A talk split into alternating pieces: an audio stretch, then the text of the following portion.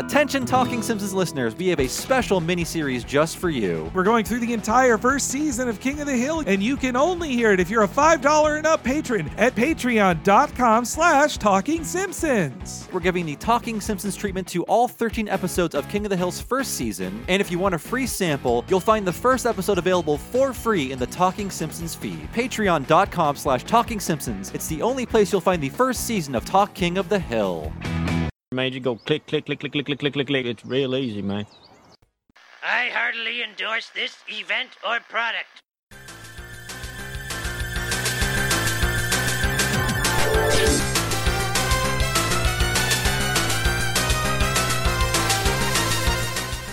Ahoy, hoy, everybody, and welcome to Talking Simpsons, the podcast that's more fun than the game of Lent. I'm your host, the midriff monitor, Bob Mackey, and this is our chronological exploration of The Simpsons. Who else is here with us today? Henry Gilbert in this podcast snap, crackles, and pops. And who do we have on the line? Uh, your metabolism will change someday too, young man. I'm Will Sloan. And today's episode is Wild Barts Can't Be Broken. First pitch of the game.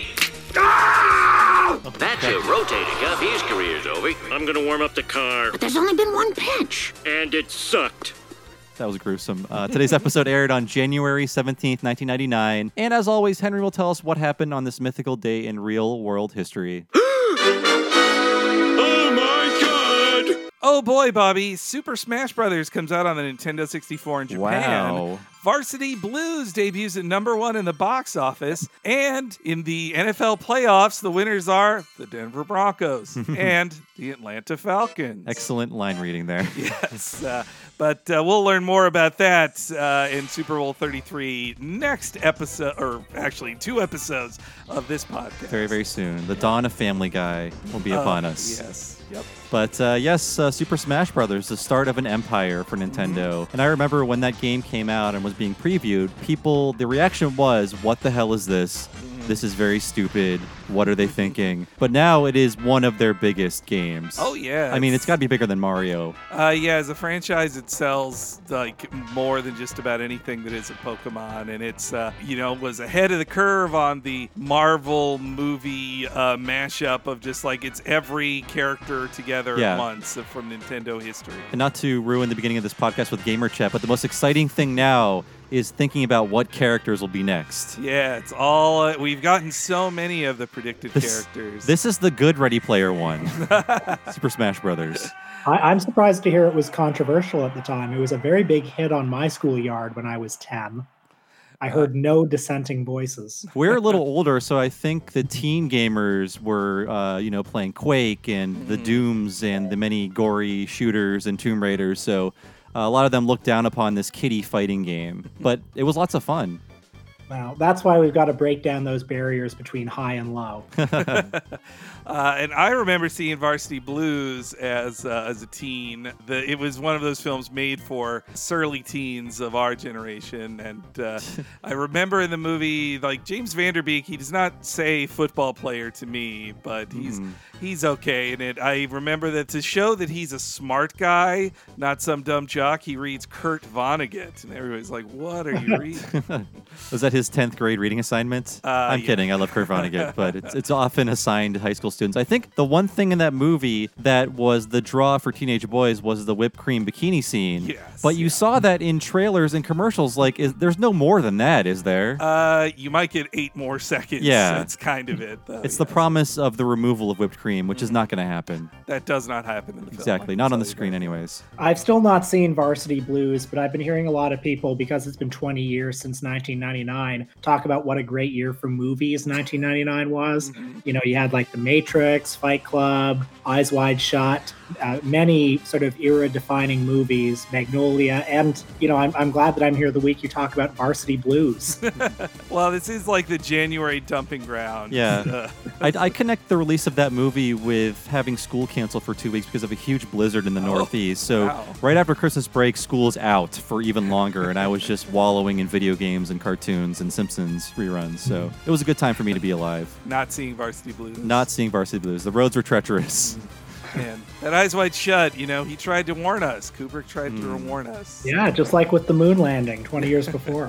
Friend of the show, Jack Allison on Twitter, I saw him joking of like that if you believe Eyes Wide Shut was him warning us about Epstein things, then you have to follow that down the rabbit hole to saying like then the moon landing was fake and Kubrick was warning us. Like I read an interview with uh, Pauline Kael that came out shortly after Eyes Wide Shut was released, and Pauline Kael really hated it. And she said, I don't get why so many people were willing to cut him so much slack in that movie. I mean, those orgy scenes, they were ridiculous. Who would, who would bankroll those things? They look so expensive. And, you know, I think time has rendered Pauline Kael a bit of a fool. that reminds me too. Well, your recent tweets of uh, Pauline Kael, the uh, influencer, were uh, were very funny. Oh, thanks very much. Well, I mean, we are recording this as the Toronto International Film Festival is happening. So if you're like me, your Twitter feed is probably full of a lot of uh, tweets like that. It's a weird mix of that and Tokyo Game Show tweets. So yeah, for us, right? high and low culture once again meeting on Twitter. Uh, well, and Will, welcome back. Thanks. You're uh, host of uh, c- a couple podcasts, including me and Bob. One of our favorites, the Michael and Us podcast you do with. Luke Savage. Yeah, th- thanks very much. And and glad to be back here uh, on season 10, for God's sake. I mean, it's it's very, you know, we're at the season. now. I'm glad to be here because we're at the season that I was finally old enough to watch them as they were first airing. Ooh. and and I say that, but it's not like I have any particular nostalgic attachment to the episode we're watching today. Does anybody really? Uh, n- not to spoil anything. I think I was enjoying just the uh, the high of snow days, so everything was good. I do remember watching this episode and thinking, "What is this weird uh, kind of Nickelodeon kid power message in this episode?" Yeah. Uh, because I had just grown out of Nickelodeon and I was uh, I distanced myself from that. I'm like, I'm, I'm a grown up man of 16. I'm ready to be an adult, and uh, I don't like kids anymore and their power. Well, this is where the age difference between us comes in because I was 10 years old and I remember watching this episode and feeling sort of empowered by it. I very much liked the idea when I was 10 of kids' identity politics. Uh, I, I remember, like, you know, we had a, there was a teacher strike at my school. And then uh, after that, a lot of us, a lot of us kids thought, well, what would it be like if we had a kids' strike? And we started thinking about like what the logistics of that and the grounds for what a kid strike would be would be, you know, too much homework or, or you know, we don't want to go to school, should be longer recess, that sort of thing. You know, adults are unfair. And as I was watching this episode, I was remembering how how sort of radicalized it made me feel as a 10-year-old. Uh, I think it's safe to say that I don't have those feelings anymore. Hmm. Though your leftism was already coming out and thinking of this organized action that, Mhm. that kids I guess, do. but I, I, it would be flattering me to say that it was uh, leftism exactly. I would say Yes. it was uh, rather more narcissistic than that. Well, you know what? Nickelodeon was a powder keg on cable. They were an Mm. important player in the kids' rights movement, which has not really Yeah. made much progress. But now, upon thinking about it, so I've recently just started watching through all of Bob's Burgers. I'm mostly through it now. I started maybe like eight months ago. This kind of feels like a Bob's Burgers episode almost, with a focus on just the kids. The kid shenanigans is a little Yeah. Bob's Burgers, yeah. In the past, I've used uh, Rugrats as a pejorative on here, uh, though this is actually more of like a Hey Arnold episode. yeah, it feels yeah, like. yeah. You can go there. It's a weird mix of references as well because it's like you have them watching The Village of the Damned, and it ends with a Bye Bye Birdie song. Uh, it starts at a baseball game, and then also they kind of take inspiration from a plot of an episode of Leave It to Beaver. Like it's it's Yeah. all over the place. Apparently, it was heavily rewritten. There are obviously a lot of lines that were ADR'd after the fact, Oh, including yeah. one very uh, obvious one that always irritates me. hmm But uh, I, I guess for as troubled as it was in production, I don't think it's a, a bad episode. It just is a little uh, all over the place, and the ending is is strange. hmm I think this, they needed to get out, but we can I talk about that when we get to here it. That it was a troubled production because it sort of comes across that way to me. I feel like you know you were mentioning all the various parodies or the the the tar- the references that it had, and looking back at a better earlier Simpsons, it feels like there's a little more specificity to the satire. Mhm. Uh, or there's, I don't know, maybe I'm just making this up, but all the references seemed very kind of haphazard uh, in this. I, I see that there. I think that comes from the the sweatiness of a late rewrite on something too. Like that that kind of comes through. There's there's some funny stuff on the commentary with the writer Larry Doyle. Uh, this is another of his uh, that he he talks about how he wanted to name a character after a relative, and then the everybody fought him on it, and they were like, "Well, why?" He's like, "Well, if you say in the writers' room you care about anything, you'll be attacked by every other writer." Yeah, I guess it was an uncle who was sick at the time. Based on the tone in the commentary when he mentions him, it sounds like he didn't make it. I think so. Yeah. Uh, and there's another person that's named in this episode too, the technical director of the baseball broadcast, which is also somebody that he knows. so two oddly named characters Mm-hmm. in the beginning of uh, this first act. I just love Doyle airing the dirty laundry of the writers' room of just like Yeah. if you if you dare to show um, weakness, you, you will be pounced upon. but uh, it was a, I mean it was a very jocular writers' room then of like I believe the only woman in there was Julie Thacker, that was Mike Scully's wife. Is Mike Scully's wife? So that, I think that led to some of the uh, the boys' club ishness of that. I would imagine Pretty White also, right? Uh yes. Oh yes, yeah. Hmm. not until No, this No. definitely not a black guy in the room this time. No, I think in season four, a freelance one was written by an African American. Michael Carrington. Yeah, Michael Carrington. I can't think of anybody else up to this point. Yeah, I don't think anybody up to this point. Uh, and they all went to Harvard too. So actually, this is the lesser Harvard season uh, than usual. All the there's a Harvard brain drain. They all went to Futurama. Yeah, all the Harvard. And like that's 95% Harvard. It was kind of a joke on our other podcast series. Like, guess where this new writer went to school? and they're all Harvard buddies. Now it's more like, uh, well, is this Futurama writer from the class of 86 or 89? Like, uh, but this opening of the episode here feels very similar to the um, Dancin' Homer episode as well. Yeah, there were a few season two callbacks. At least that's how I saw them in this episode. Mhm. A- Like, a lot of episodes I've seen start with a sports game. This is a bit of a Simpsons trope, isn't it? mhm. oh, yeah, yeah. And it's also their long on ramp to the real story. So Act One is basically completely unrelated to everything that happens Just later. getting Homer drunk. Yeah. Which, I'm excited to see a- a bit of an expansion of the Simpsons diegesis here because we learn about a new sports team. I mean, I'm always amazed by how many different things are in Springfield. Have we ever seen a, the minor league baseball team, the Isotopes, before this? Yes, they were in Dancin' Homer. yeah, yeah. They, Okay, okay. They've appeared a couple times, but it, it's been a little while since we got Yeah. to an Isotopes game. Though, I, I apologize to all the hardcore Simpsons fans for That's- missing out this important part of the mythology. I'm sure they've been back before this. Last reference I can remember was in Lemon of Troy. It's like, you gonna win a game this year? Gonna try. And he No, throws the ball like directly in front of him. yes. Uh, yeah. But yeah, isotopes. I had a local minor league team I went to in Jacksonville, the Jacksonville Suns. Went to a few games of theirs. It's it, it's fun uh, at minor league games. They try hard to get you there. Like they, it's it's just about like giveaways, you know, free baseballs and hats and whatnot. It's not like the um, incredibly expensive experience of going to a San Francisco Giants Oof. baseball game. Never, That's what never have. baseball is all about, in my opinion. It should be having fun, not caring too much in, in the warm weather. In case you don't know, I think I might have mentioned this on an old, old podcast, but so, so these are the Springfield isotopes.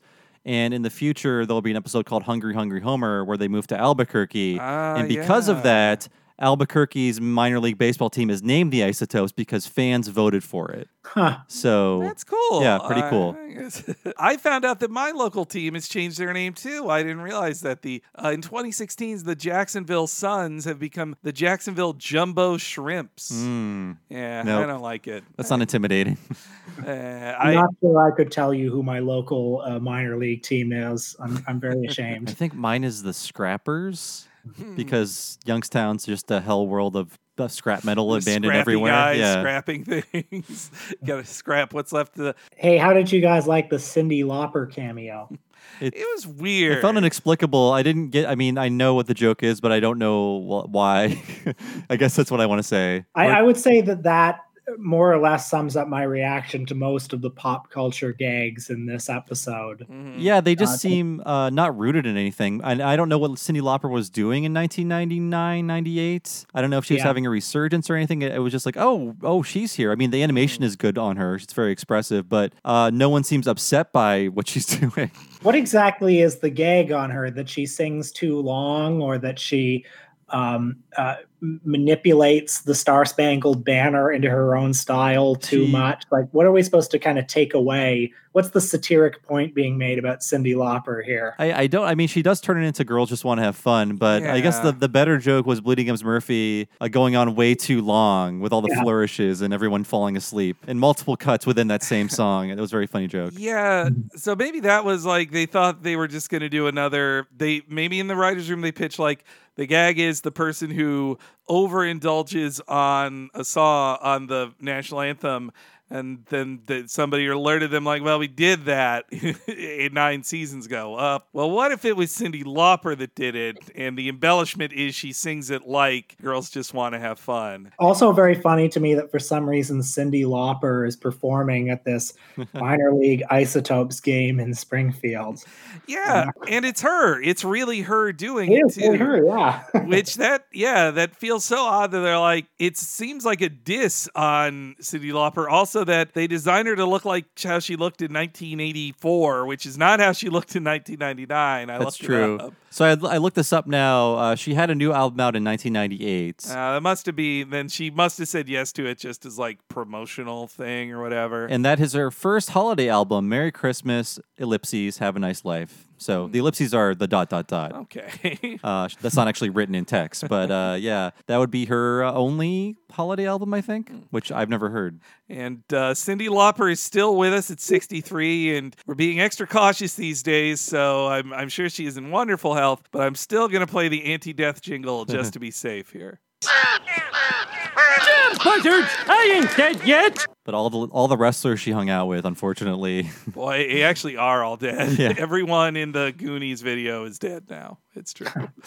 uh, you know what? Actually, no. Iron Sheik's in that, and he's still alive if you call Hmm. that living. But, uh, you know, Cyndi Lauper, I I love her. She's like a, a friend of the gay community, which I've always true. liked. She, I think I saw her drive by at a San Francisco Pride Parade once, Hmm. and she was like one of the celebrity guests. And and also as a wrestling nerd, I I really liked her too. Like a, a big secret of hers is that she's there wouldn't be a WrestleMania without Cyndi Lauper. That's right. Like she, Really? yeah, she is the uh the kindling that started it. Well, not even that. Like she's more that that almost is too small for her. So, uh, short version is there was the pro wrestler Lou Albano who she knew Oh, growing up. Mario, you mean? Yes, yeah, Super they're only Mario to me. Yeah.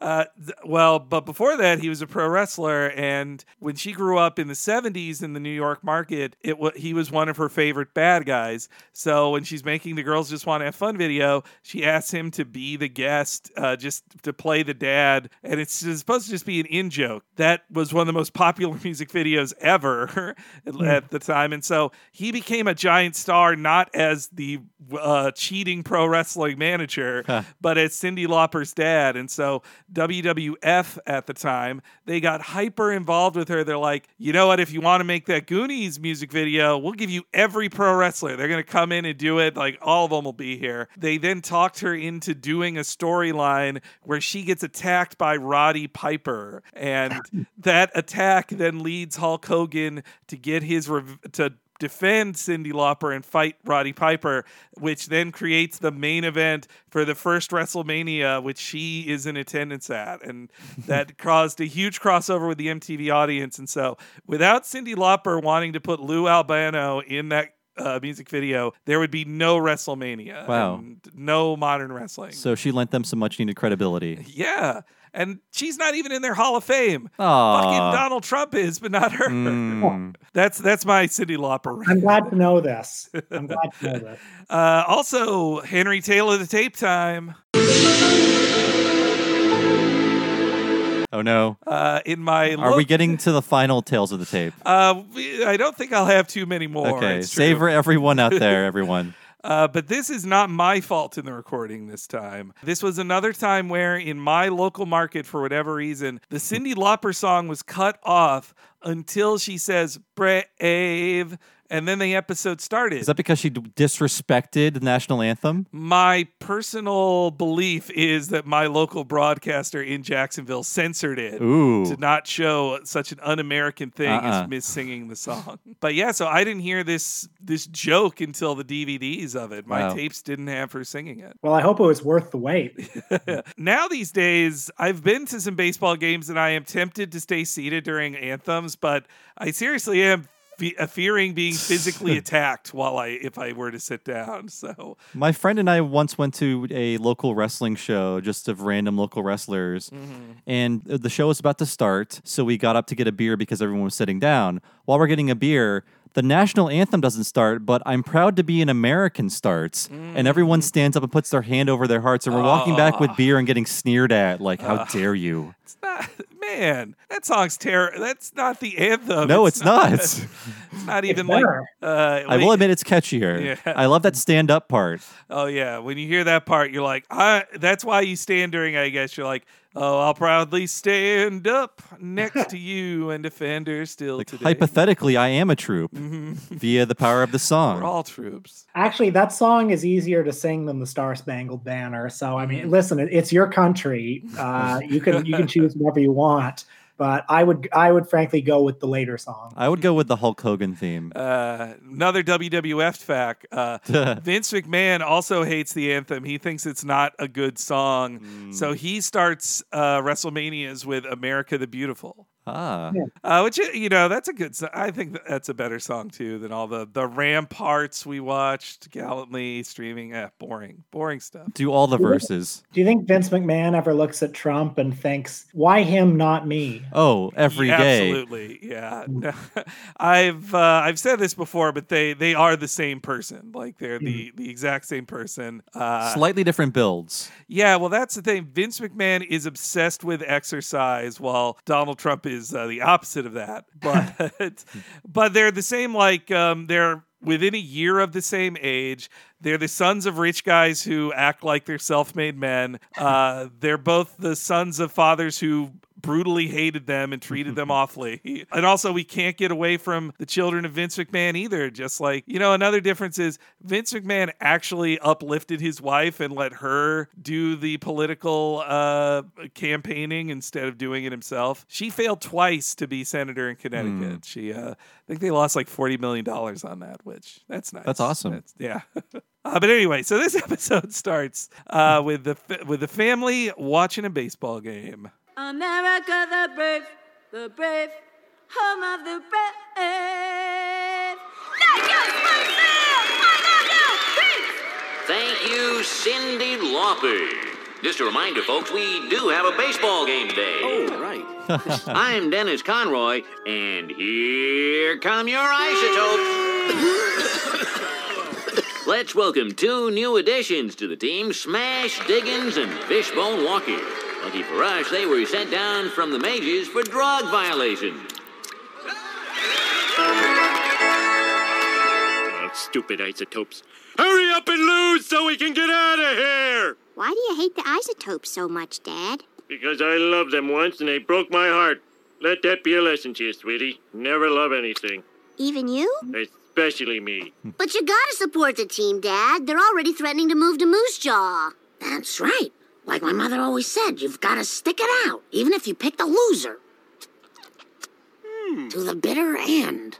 Nice implication that Marge hates Homer. This Yeah. is a real dark time for their marriage. at Yeah. this point. It's a bad time for Marge in these seasons in general. the, where they clink their urine test together for just a second. I, every time I think, are they going to drink it? Hmm. Like it's just very odd. Maybe that I uh, just me that thinks They put they put the punchline in your head. Yes, yeah. And that's a non speaking appearance by Lunch Lady Doris There is Mm-hmm. the tester. Homer's, though, right to have his heart broken because this is the team that fired him for being their mascot uh, eight seasons previous. I don't know how sports teams are doing now, but since Mm-hmm. we live in the Bay Area, I'm sick of being surrounded by winners. it's very, very annoying. Well, uh, recently our our local sports team got defeated by Will's local sports team. Oh, right. I was a big fan of that. so the Toronto Raptors. Correct? Yes, yes, I do vaguely recall that. Um, I mean, I I really wish you could have been here to witness what it was like in the city because it's been, I think the last Stanley Cup that we won was 1967. Wow. So all of the city's displaced Stanley Cup energy went into that Raptors victory. The the atmosphere in the city was very much like, you know, as as you see in this episode where Homer is is like, ah, you know, uh, the isotopes suck and then all of a sudden he's he's immediately on the bandwagon when they start. When they start winning, that is very much like that in Toronto. It was actually uh, quite quite nice. The city really came alive. That not as much destruction as as happens in Springfield later. There was some destruction. There was a big, um, I, I guess, uh, a block party. I want to say after that took up the entire downtown. I think there were something like three million people out, which is bigger than the actual population of Toronto is. Uh, so, and I believe there were some shootings at that. But Oh, I don't know. If you get three million people out, inevitably something like that's going to happen. As someone who will be moving to Canada at some point soon, I use that uh, win to flex my new loyalty to Canada. Uh, yeah, but Bob, you're moving to British Columbia. That's like the total other side It's from like Ontario. it's like America Junior. the whole other country. I don't even know it. What do you know about Moose Jaw, Saskatchewan? Will Oh, um, I mean, if you want to know about Canada, you're really asking the wrong guy. Uh, I know about my my neighborhood, um, but I do what I know about Moose Jaw, Saskatchewan, is the name. okay. It's a funny name. I thought it was a joke name they made up for, like it was the new Shelbyville in the show, and I then was surprised to find out it's a real place. Yeah, and I'm sure the people who live there love it. If they had internet, they'd be furious with us.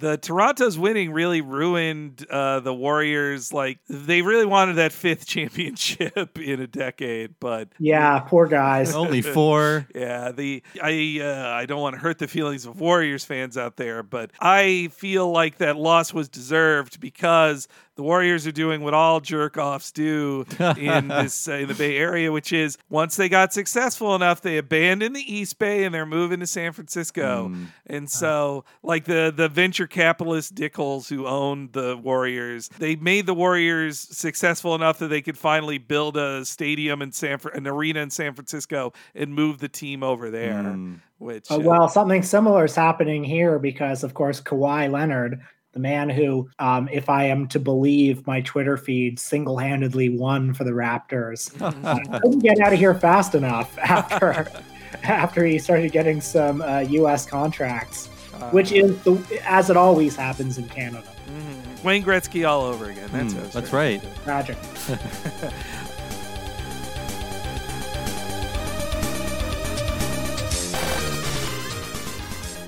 The Simpsons will be right back.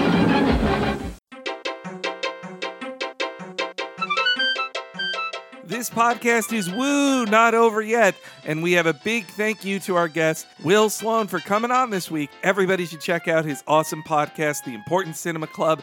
And Michael and us, me and Bob are big fans of those. And if you enjoy the Talking Simpsons podcast, you should really consider supporting it on Patreon at patreon.com slash talking simpsons. $5 and up supporters help me and Bob do this as our full-time jobs, not only for our weekly Talking Simpsons content, but also our sister podcast, What a Cartoon, where we go over a different animated series each week. And if you sign up at the $5 level, for starters, you get every episode of Talking Simpsons and What a Cartoon a week ahead of time and ad-free. You could be hearing next week's episode right now. You'd also get access to all of our Patreon exclusive content, like interviews with folks who've worked on The Simpsons for over 30 years in some cases, our monthly community podcast, and biggest of all, our exclusive Patreon miniseries where we give the Talking Simpsons treatment to the entire series of The Critic, the first season of King of the Hill, the first season of Futurama, and coming very soon for our $5 patrons, the first 10 episodes of season two of Futurama. We've got a ton planned for you there. So much bang for your buck at $5 a month. Sign up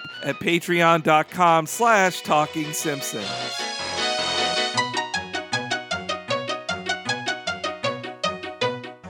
You love movies like The Bloodening, then you'll really like our What a Cartoon Movie podcast that we do exclusively for our $10 and up patrons once a month at patreon.com slash talking simpsons. Our $10 premium Patreon subscribers get access to a new What a Cartoon Movie podcast where me and Bob talk for three to four hours, even about a different animated feature film. Our most recent one is Cowboy Bebop the movie. Before that, we did titles like Aladdin, Akira. A Goofy movie, Batman Mask of the Phantasm, and so many more. You can only hear those if you're a $10 and up subscriber, and all that support really helps us out. Please consider going up to the $10 level at patreon.com slash talking simpsons.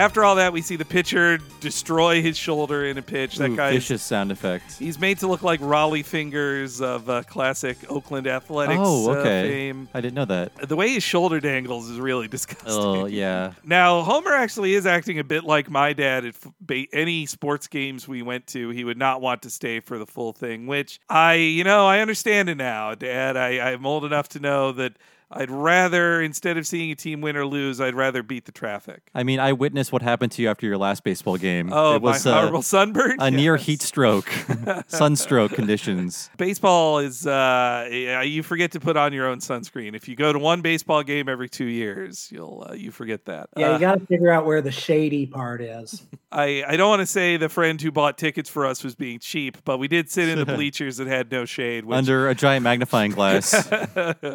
that they only put on the poor people. And these, by the way, these cheap seats were seventy dollars at San Francisco Giants. That, that was the cheap seats. Homer leaves because the the game already sucks, and uh, Dan starts ad libbing a song about Hitler and Mussolini. yeah, do you know the the fun song? No, I It's no. uh, "Whistle While You Work." Hitler is a jerk. Mussolini bit his weenie. Now it doesn't work. And I'm sure there are more voice verses about other fascists, but uh, that's about as far as I got. Okay. Yeah. Ho- Homer Homer warning us that Hitler was a jerk is more relevant than ever. It feels like a, an edgy comment these days. So I was surprised to find out Babe Ruth only had daughters, and uh, there is no Babe Ruth Jr., let alone third or fourth. They, But they got how ugly he was Yes. in this Descendant. but I do think they uh, they were correct that he had enough illegitimate children that it, it's believable that in the Simpsons universe he had another some son out there. Like his one of his daughters, he adopted. Uh, her name is Julia Ruth Stevens. Hmm. And he adopted her, but it was just cover for her being the illegitimate child of uh, of a, of a mistress. Oh, okay. And believe it or not, Julia lived until March of this year, What? dying at 102. Oh, Yeah. what a nightmare.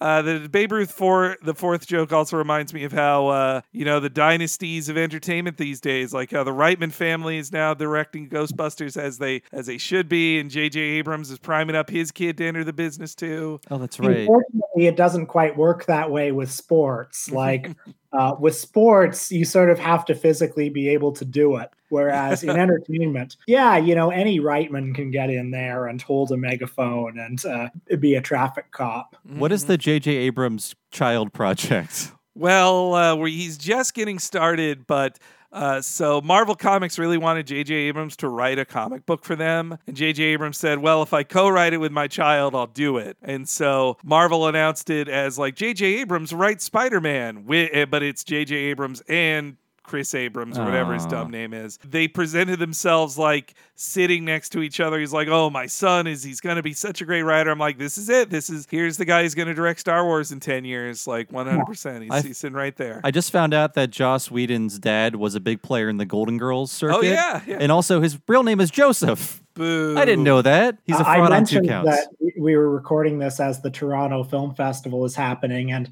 one of the movies playing is a documentary directed by Bryce Dallas Howard, and it's called Dads. Uh, Oh. It's, it's just sort of a meditation on the concept of having a dad. Oh. And, you Dads. know, a lot of celebrities in it talking about their dads, including, of course, Ron Howard. And I, I feel it was unwise of the festival to program that film.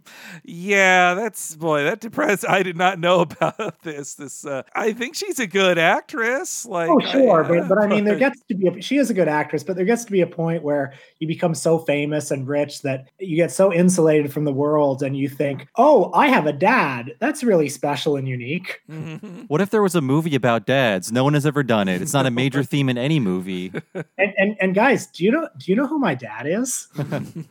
Why are we talking about dads? Celebrities are just so um, insulated from being told they're wrong that you kind of can just do anything at that point. It reminds me too of how these. Uh, well, this is a whole sidetrack, but Chris Evans seems like a good guy, all that. But I think it's silly that he it, we was like, we need to do something about politics these days. I'm starting the uh, like sensible centrist group to just get people Ugh. talking. I'm like, none of these celebs just join an already existing organization. They always want to start their own thing so they can host the parties. I'm still part of Alyssa Milano's sex strike, by the way. So hands off, everybody. Yeah, uh, I mean, I'm curious when it got to this point when every celebrity was expected to have an opinion about politics. Mm-hmm. Uh, I mean, I feel like as recently as 10 years ago, I basically didn't know the political views of most celebrities. I mean, you just sort of assume that they're kind of Hollywood liberals for the most part. Um, and then there are one or two people like, I, I mean, I guess you used to know Clint Eastwood was a conservative or that Warren Beatty was a liberal. But uh, all of a sudden now every celebrity is expected to to have some some big opinions on on things. I, I guess that's part of your engagement policy, but you also have to do the careful dance of not having too strident an opinion, or else you're like Susan Sarandon. Uh, Right. Yeah, but it's everything. also irresponsible to have no opinion because if you're, I I think, wasn't it Taylor Swift that everybody uh, w- was angry at her for not not making an endorsement in the last election? I believe so. Yeah. yeah. Yeah, because that, 'cause that's irresponsible. Anyway, back to the. Wait, I don't think Obama has given his stance on politics yet since he like uh, left the presidency. Uh, he's too busy producing Netflix series. Just like we need to come together. Yeah, that's that's his politics. uh, his, his big Netflix series. It'll be funny to see the Obama's documentary sitting right next to the like triggered much stand up comedy specials. Uh, but anyway, uh, Babe Ruth the fourth uh, predicts a bunt, which instantly gets him out. That's uh, that's a, a cute little gag on how baseball works. Um, they they head off uh, after they lost. Homer drives away, and uh, the losers have lost, as I call this next clip. That'll bring up Babe Ruth the fourth. Of course, he's no Babe Ruth the third, but the franchise is very excited about this illegitimate great grand bambino. And what's this? He's pointing to the right field bleachers, probably at a dying little boy. Mom, am I dying? No, of course not. Is he, Mom? You can tell me. No. Now he's pointing to the ground. Is he indicating a bunt? Yes, he's bunting. Good hustle, kid. No, it doesn't work. So who won? The losers? No, they lost. losers. But only by two points, and they didn't resort to stealing bases like the other team, so it's kind of a moral victory. With a little middle relief, they might even make the playoffs. You'll be in your cold, cold grave before that ever happens. Homer, would you please stop talking about the children's graves? I gotta say, you play that clip, and I'm starting to think maybe I've been too hard on this episode. Lots of laughs. There's lots of good lines. Yeah. As someone who doesn't follow sports or really know about them very much, I just realized you're not supposed to announce a bunt. A bunt is a surprise Yes, play. that's the- and that's yeah. the joke. I mean, I got the whole pointing to the thing, the Babe Uh, Ruth pointing where the ball will go, but No, this this stuff's funny. I think it it loses a little steam when the when the kids take over and it becomes uh, an Our Gang parody. But uh, but no, I like I like Homer's. Did the losers win? No, they lost. Losers. That's that's good. I this uh I it this bit always strikes me as odd that like this is the only time ever that Lisa appears to not only enjoy baseball but understand it at like a higher level than most people engage with it. Like she's, I don't think has ever bef- uh, since or before had an opinion on the game of baseball. Like knowing middle relief stuff and going over the scorecard, like that's baseball nerdery right there. well, I guess maybe just like in Lisa the Greek, she learns about sports to interact with Homer, just so they have something to talk Ah. about. Yeah, I guess uh, their skills from football are transferable. After that scene, we then have a quick cut to six months later, which that is very out of left field too. Not to not make a baseball reference intentionally. Yeah, I always like to imagine like what were the episodes that unfolded in that six months in between. Uh, I guess if that was six months, then that, and it's at the end of the baseball season, then that would be like March when the first scene happens, and it's like October in the last scene. So Uh, did the episode where Homer's on the sub, did that happen in between? Homer lost his job, got hired by the Navy, and then got dis- discharged all in the Yeah. same time. And the, that that also means the Soviet Union is back in the world of The Simpsons since that episode. yeah, yeah.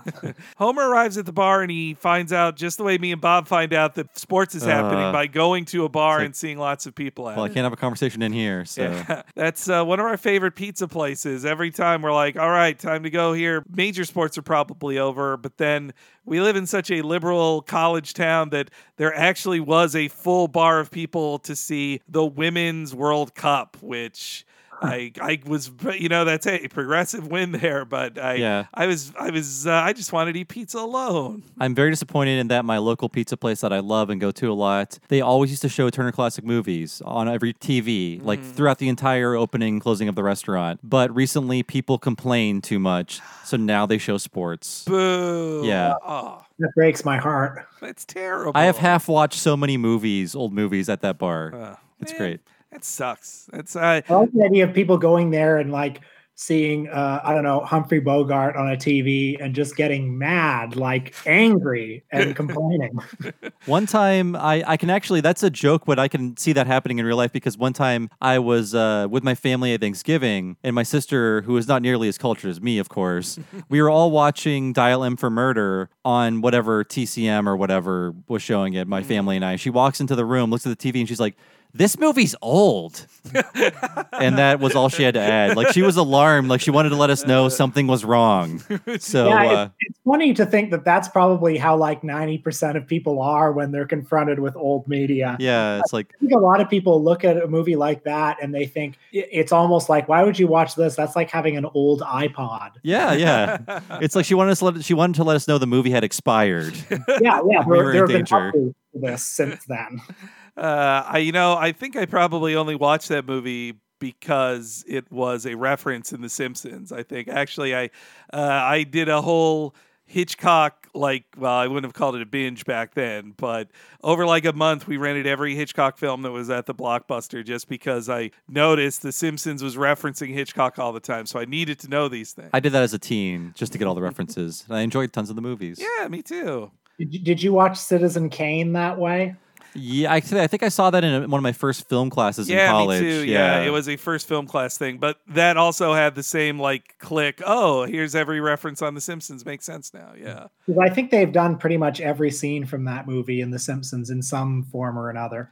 I I think so. Every ma- like even the little things like Joseph Cotten with his torn up program flipping it back and forth. They even did that. that uh, by the way, though, Michael Nassa and Citizen Kane, that was a really really good one. Oh, thanks very much. Yeah, it was nice to watch a good movie for a change. uh, instead of just like astroturfed Beto O'Rourke content. Oh my god! Oh my god! I, I am living in the Democratic primaries. Uh, God, it, uh, I, I don't envy you in that.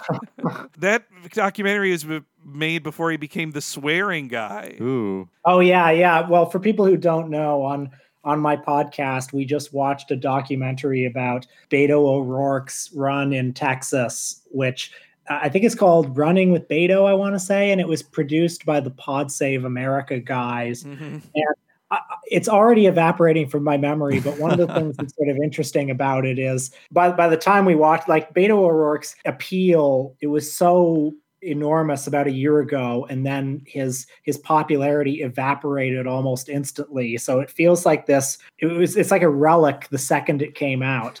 And it's interesting too because the documentary ends on election night with you know, Beto obviously losing very narrowly to Ted Cruz. And Beto seems utterly untroubled by this. He seems totally fine because he knows that's okay. The, the presidential run is happening right after this. God, what a just such a waste. He actually, like, in another Senate race in Texas, he'd have a real chance. Yeah, Uh, it's not too late. Not too late.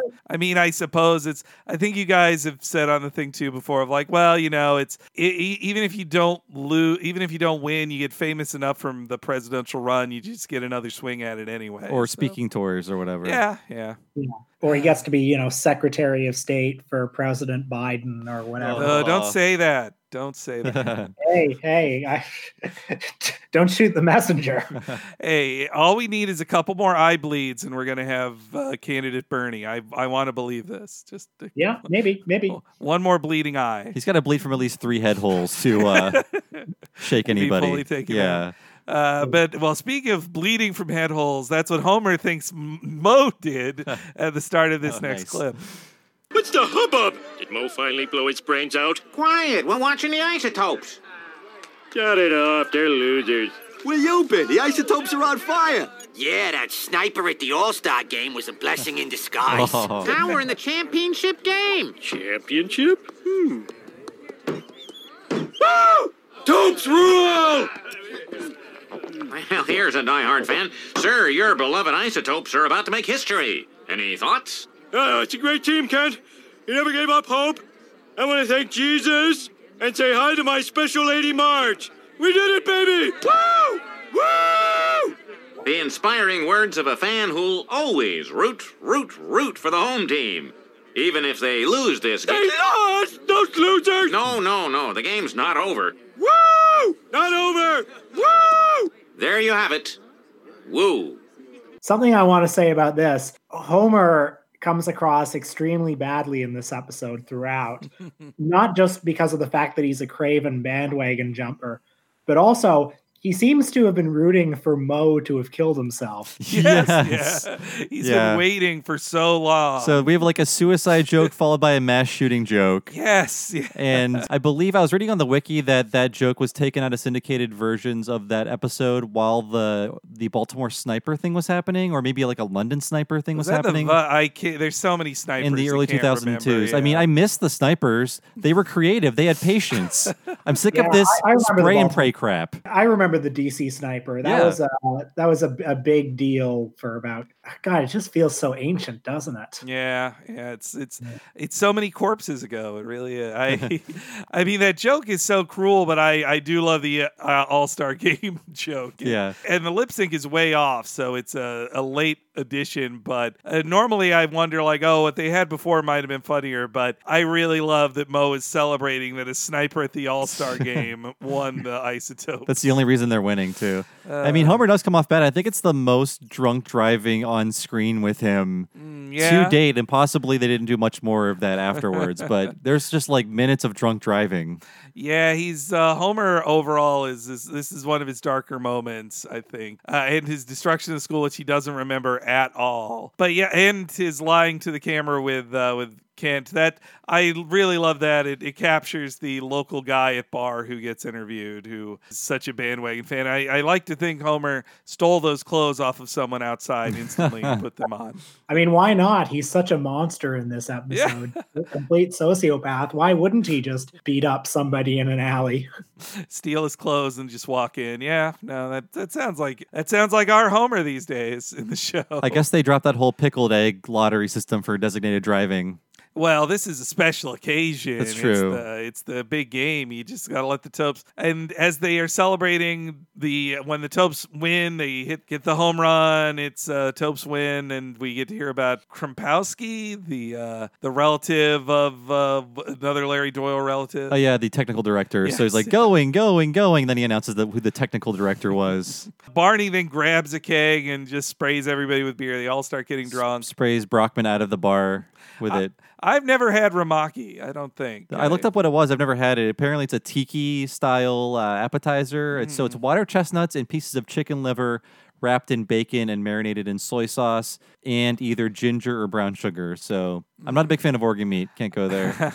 I mean, if you wrap it in bacon, though, it's hard to get it wrong. I uh, though I'm also not a fan of water chestnuts. Like they, maybe I need to open my t- palate some more to appreciate it. Uh, but yeah, the uh, they go on a bender. I do like the gag of K- Lenny and Carl punching each other in the face as they both say isotopes. That's, uh, and also I like that Carl really has the energy of a drunk friend who tries to make a reference that everyone ignores by saying like, "Hey, who's on first? Right? Nobody, nobody references. It is the same drunk driving crew from the New York episode too, right? Lenny, Carl, Barney, Yeah. and Homer. Yeah. Though this time Barney's drunk with them. Yeah. The, I think this also is in the time where they decided Homer is like a party monster who just gets drunk and destroys things instead of. Uh, uh, I I don't know. I never thought of him as is that type of drunk on the show until these seasons. Yeah, what are some of the recent examples of this? Well, definitely the New York one, he got super drunk and well, he was like flying around and saying, "I'm Peter Pantsless," but And then there was the uh, Prohibition episode too, right? Yeah, yeah. He got uh though he's not like doing destruction. Like Hmm. he's not mm, s- destroying things while drunk until then. This might this might be his first really destructive uh drunken episode. Well, there's the Treehouse of Horror episode. I think it's the Omega Man, Uh-huh. where I mean he's not drunk in it, but his his I guess ideal reality after the world is uh, destroyed is him like running around like partying by himself and mutilating corpses and Dancing you know. naked in the church. Yeah. yeah, I guess he's acting I think they forgot that that was a if that if they're like, "Well, we did that with Homer, we can do other stuff." Like that is a Halloween episode where you're allowed to go farther with the character and people don't mind as much. I think just in the escalation of jokes, you make Homer more and more sociopathic as it goes to surprise people. Uh, and if you go on long enough, eventually your lead character is a gigantic monster. Yeah, has Homer killed anybody in the course of this show? Oh, plenty of people. yeah. People. 19. Hmm. So he causes a pileup, I remember, in Homie the Clown. That's my first go to. Yeah. Yeah. Because I'm uh, talking like directly murders someone. It's had to have happened up he to this drove point. Frank Grimes to doing an action that would kill himself. We just watched an episode where he ran over uh, Don Rickles Yeah, he did. and yeah. Joan Rivers. Though both Right, said they were okay. Uh, and he watched that guy drown. He did do that. Yeah. The, uh, the the alcoholic who fell in the water. He watched that. So death through inaction by He's- neglect, which by is a criminal act. Very troubling. Uh, well, also speaking of crimes and all their destruction, I think them showering at them getting naked at us in the elementary school to shower. That's indecent exposure. That could get them marked as like uh, sex criminals. Another painful, just cartilage ripping noise when Barney falls in the shower too. Oh yeah, I got to give it to their uh, their sound department for getting that all together there. Uh, and so Homer wakes up. He's got a, a slightly new twist on his usual hangover design with his red eyes in it and just his empty stares. It's um. So our next episode we're gonna do is actually we're uh we're gonna do the pilot for Family Guy because that airs next and that's in the Simpsons universe. And it struck me that this is the same plot. This moment in this episode of The Simpsons at the end of the first act, it's uh, also in the first episode of Family Guy where he is hung over in front of his family at the d- breakfast table. Yeah. all the same. Like it hit. Except it's heightened in that he's laying on the table, right? Yes, yeah, yeah. Well, if it's nothing if not a Homer joke heightened, like that's the whole point.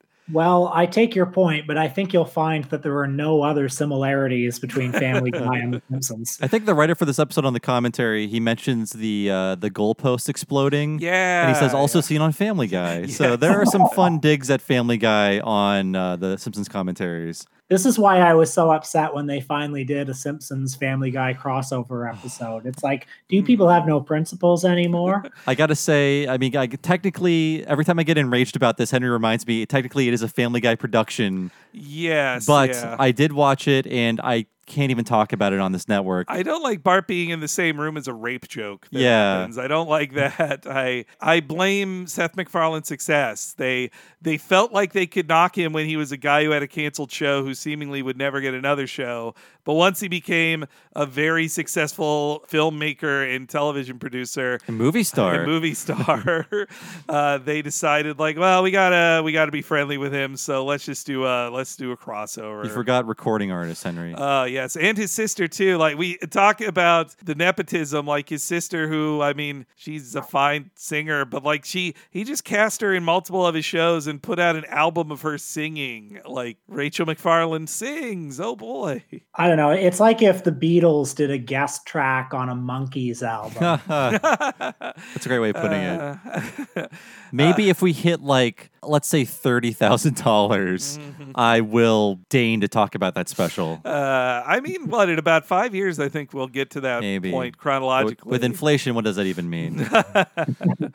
Uh, so uh, Homer tries to remember what happened, but he just gets uh, old timey video footage, and then we have a scene missing gag, which that is referenced a lot online. oh yeah, that is a good one. But though it's like I I I thought it was a Nine Inch Nails closer video reference when I was a teen. Uh, and then uh, as Homer uh, comes to and realizes he can't remember, he calls Lisa Big Maggie, which I thought that was That cute. is good. Uh, but the destruction is apparent to the news media. Hello, Big Maggie. Yes, yes, yes! Someone trashed the school. What the dillio? Where this morning the three R's stand for rowdiness, ransacking, and irresponsibility. Any suspects, Chief? None. That's why we're jumping to the conclusion that this was the work of no good punk kids. Kids? Therefore, effective immediately, I am imposing a curfew. Any kid caught on the street after dark will be shot. Or returned to their parents, as the situation may warrant. Whoa. Curfew? Serves you little punks right. Maybe next time you'll think before. Oh my god! Look what those run kids did to my car! Oh! God, you keep playing these clips, and I'm just laughing at every single one of them.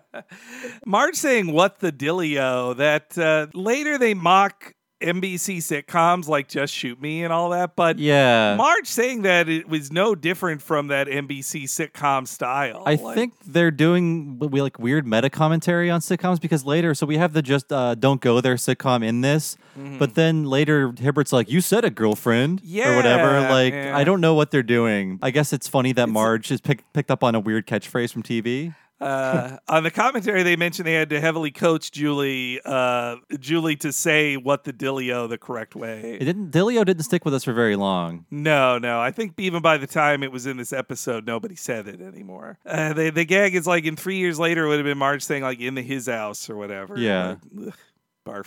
But I do like the plot point that the cops and the media work together to blame children when it's really the mainstream violence of a championship celebration that they're all ignoring.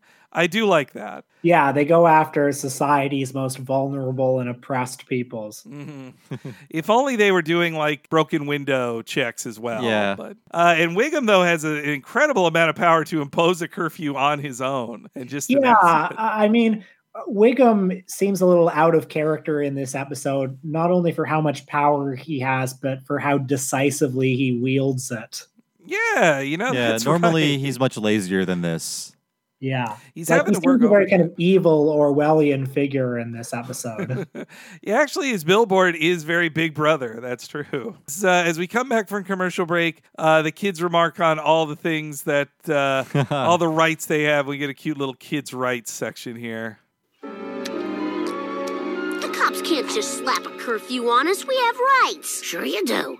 You have the right to remain silent. that was cold blooded, Marge. yeah. But it's not fair. Adults always blame kids for everything. Well, if kids are so innocent, why is everything bad named after them? Acting childish, kidnapping, child abuse? What about adultery? Not until you're older, son. That's a really good joke.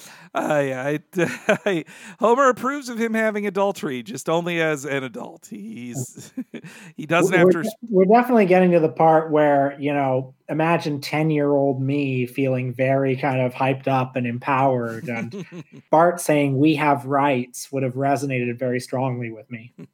Yeah, I th- that that stuff would get me to like uh, I when I was ten, I saw Home Alone, and that's what jazzed me up for the empowerment of children. Oh yeah. Good time, and uh, I would watch Home Alone and think, God, wouldn't it be so fun if burglars came to my house and I could, you know, s- throw a brick at them or whatever? uh, just kill these guys, just murder them on your house with standing Yeah. ground laws. Yeah, suffer post traumatic stress disorder probably from watching a grown man die in front of you. uh, we just b- burn him up in the giant stove in your mansion. Who cares? Uh, we we said it before, but we support those burglars now because he just lives in a mansion. They got too much stuff. Like just just raw. I I'm on their side now. Oh yeah, the burglars are probably you know very you know poor, and they you know th- they probably have addiction issues that uh, Chris Columbus and John Hughes don't get into. and they're just breaking into empty houses. These are non-violent crimes. And they Yeah. have a bit and they stick to it. Yeah. The wet bandits. John Hughes, of the writer of Home Alone, was of course a Republican in real life. Mm. I think all your listeners need to be made aware of this. I wasn't aware of I, this. I can see that though. the I creator mean, of Long source Duck for Dog. that is I saw uh, Ben Stein being interviewed once, and he he offhandedly mentioned that. So if Hmm. if the fact is good enough for Ben Stein, it's good for me. Well, I mean, he's right about evolution, and he's right about that. Yeah, there you go. uh, and so uh, the kids they're being r- taken off the street.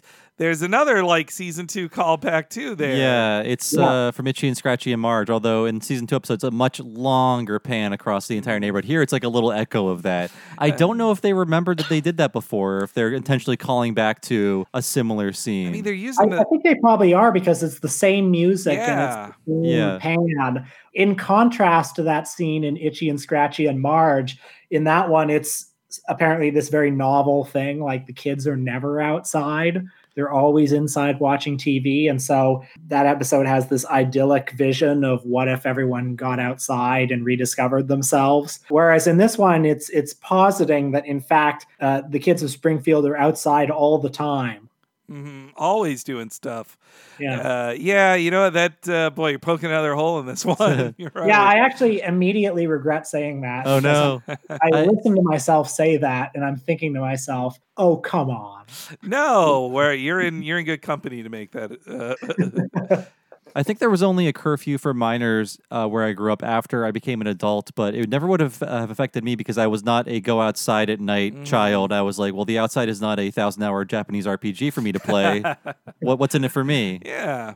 No, I uh, I very much stayed indoors most of the time, so I I don't know what the curfew was in my area until only in like 17 or something I started to befriend the bad kids Ooh. who who talked me into staying out past my cur- my personal curfew with my parents. I do like the drawing of Martin with his little coin purse. I think that's cute. Yeah. I like that drawing. And we see the return of Big Chief Crazy Cone, uh, formerly Big Chief Crazy Cone, Native, Native. American ice cream. I forgot that Yeah. was a recurring gag. You can barely see it on the side of the uh, the ice cream truck. Seems like they just pulled it out of the uh, model sheets of like we we drew an ice cream truck before, right? Let's just get that one.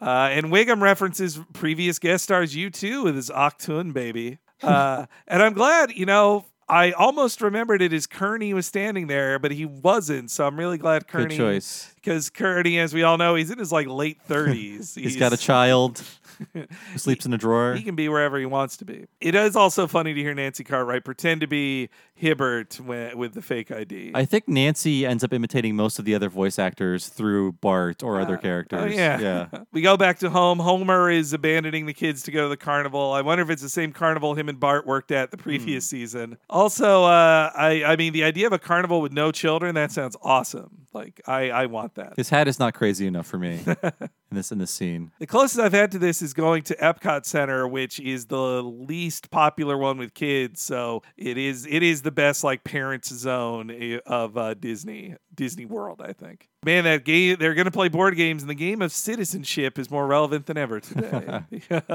Oh God. But the uh, the board game thing it reminds me of how like my adult friends, you know, who are into board games, I want to play regular board games with them, but uh, my adult friends when it's like hangout nights and let's play a game, they're always the lie to each other games and trick each other ones. I just don't like those. I, I enjoy more elaborate board games, but I was just meeting a new group of people Mm. recently, and that is the game that broke out about 20 minutes after meeting all these people. I'm like, I, I'm in over my head. I can't Oh, do God. this. And uh, it was like the werewolf game, Yeah, right? hate- yes, Yeah. yeah, yeah. I mean, I, I will not uh, hold it against them. It, was it is a fun. It can be a fun game, but it's not for me, and especially not if I'm meeting people for the first time. Uh, I um, am not a fan of playing board games with other adults. I think Mm. whenever I'm at somebody's house and they break out the board games, my heart sinks a little bit. Uh, I would rather just talk over a nice drink. Yeah, I I understand that. I, I I have friends who have sold me on playing some board games, but the ones that are just most anxiety inducing to me are just like one of you people has to lie to everybody else and trick them, and I'm just like, God, this uh, like that's that's like the mind fuckery of the adult bar- board games Yeah. now. I don't like that. A- a few years ago, I was at a house where for, for a board game night, and somebody busted out this game. I think it was called Monty Python Fluxx or something, where it's like it, it was a official Monty Python branded board game, and you know you you go around on the board and you get a card where it would say something like um, uh, taunt a player in a silly French accent. oh accent. no! God. Or somebody please literally murder me right now. I- I, This- do not want to be doing this. This keeps happening. I don't know why with groups of new people. Like when I first moved to California, I had zero friends. I moved away from everyone I knew, and I was like, I gotta find like a board game, a board game group or somebody to hang out with. So I found one, and the first game we played was like a bunch of improv games. Oh God. Like a board game where you land on spaces and do improv games. The first thing I had to do was rap. Like 15 minutes after meeting a new group of people, I wanted to die.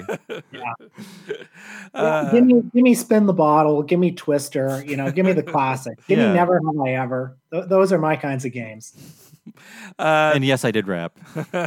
they're going to play hippo in the house and there's a missing hippo piece which that uh, that also is kind of they kind of repeat this joke in the next episode sunday cruddy sunday where they're doing crafts and there's the Oh. missing feet for the eggs Yeah, I love that Vincent Price joke though. it's a better joke than that. I mean I like Hippo in the House as a little gag, but uh, it uh, the missing piece thing reminds me of like when you pull out Mousetrap and you realize like the one thing is missing. I've never successfully played Mousetrap. Yeah, it takes too long to set up. Uh, I think I properly played it a couple times with my mom and brother, but eventually it w- you just build it on your own and you don't wait to play through the game to build it. Uh, yeah, I mean, there, there's a reason that the games people play are like, you know, poker, you know, simple where you can just hold it in your hand. Uh, after a crappy night with uh, with board games, the kids are reflecting on their sadness. We get to hear. Uh, I like Milhouse hearing that, having to hear his mom's problems. like it's it can suck as a kid when your parents want to tell you things they probably shouldn't tell you about their unhappiness. uh, it's uh, I I won't go more into that on my own personal thing, but uh, I agree. uh, but also with uh, with Skinner, they they are going back to continuity. That Skinner does have a large behind. That's true, Big Butt Skinner. Yeah, Big Butt Skinner. I mean, the way they draw his butt when that giant tomato hits it in season four, that's Yeah. the he he should be proud of that shapely butt, not not sad about his metabolism change. Butts were not in in 1999. Yeah, yeah. Um, I, I think he looks pretty svelte in this episode. they don't draw his butt wide enough. The it's uh, for this gag. We'll Uh, find some consensus on this, I think. uh, and uh, as the kids are uh, suffering, Wiggum is uh, is opening up a new billboard. That ought to show little Timmy and Tammy scumbag who's in charge around here. Gee, Chief, all those gears and motors must have cost a fortune. Well, you gotta spend money to make money, Lou. I just uh, that makes no sense when you're a cop. Yeah, it just goes, hmm. So that, I guess that's the uh, so that is taken from a Leave It to Beaver episode in which the beaver, the main character, Mm. he wants to know how the soup billboard works because steam comes out of it. Yes. and he gets stuck in it, and it's a big uh, situation with antics. Yeah, I uh, I skipped around and watched it today. Some like uh, like basically three minutes of it, and that mean old Eddie Haskell tricks the Beeve into going Mm. into the soup bowl. That's all it is. I mean, he just gets tricked, and that but that's not really the plot of this. But it it does really date it that they got it from Leave It to Beaver, which like even if that had reruns on Nick at Night as a kid, and I'd watch anything on Nick at Night, I would not watch Leave It to Beaver. I mean, it got an it got a movie, but not an ironic movie like Brady Bunch or Oh, Addams yeah. Family or whatever. So you know, whenever I'm I'm talking to you guys about Simpsons episodes, I feel myself getting very kind of annoyingly nitpicky, um, and I'm gonna, I'm gonna do it again. Welcome aboard. Uh, because uh, wh- when I see the Leave It to Beaver parody and I see the Our Gang parody and then I see a Village of the Damned parody, I, I think why why these things why these things in relation to each other why these things in relation to this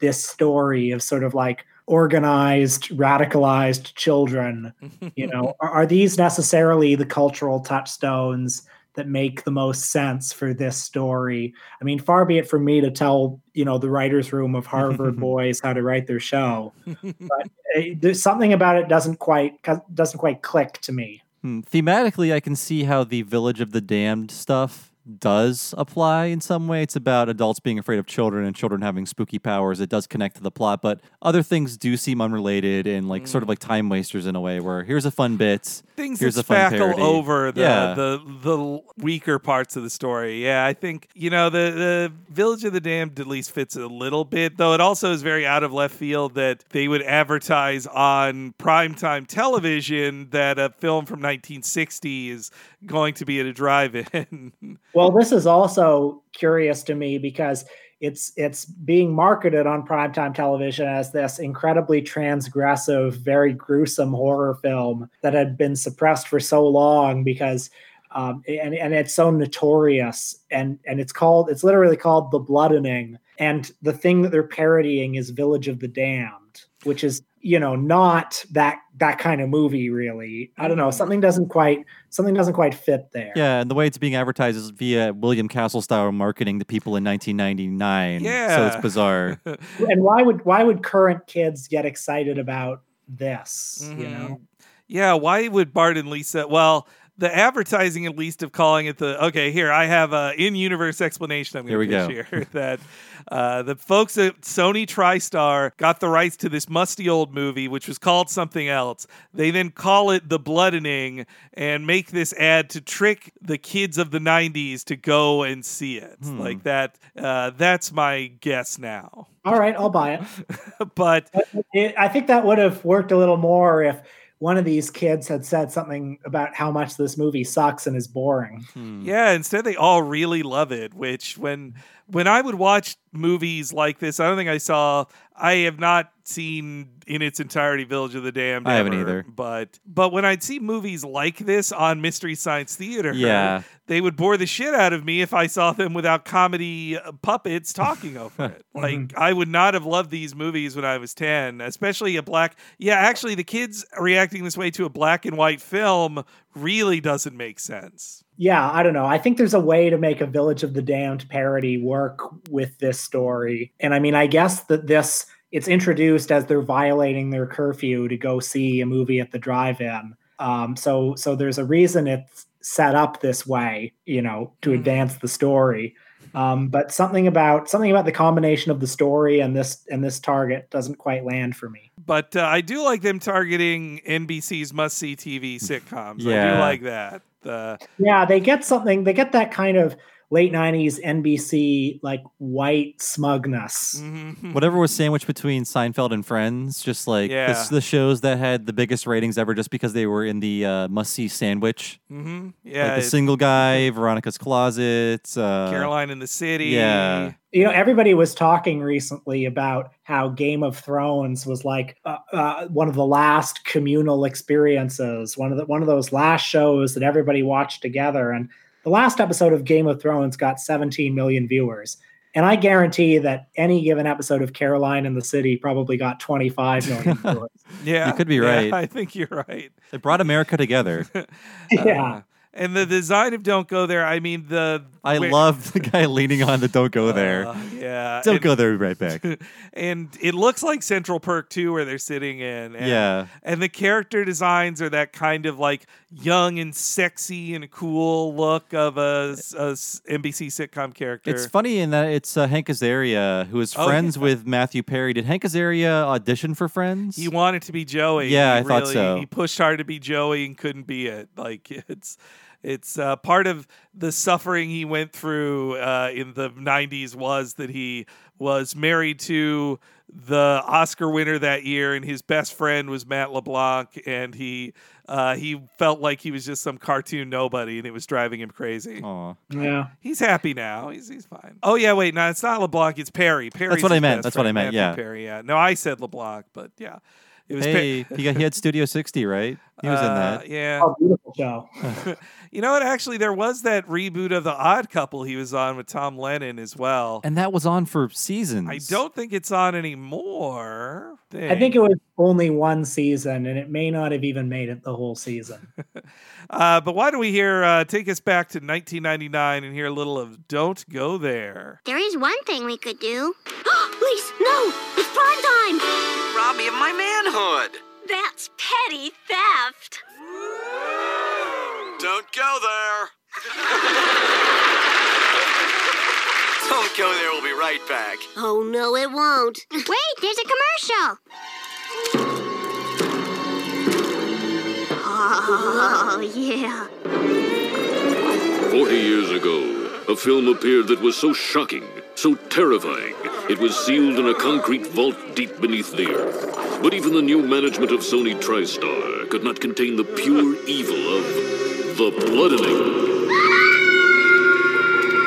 In the next clip here, I do like how Milhouse reacts on the phone. Like that's, I think, good acting of pretending you're watching something that you're not when you're asked. I, I like in this little clip here. Milhouse, do you see what's on Channel 6? Uh, yeah, it, it's really something.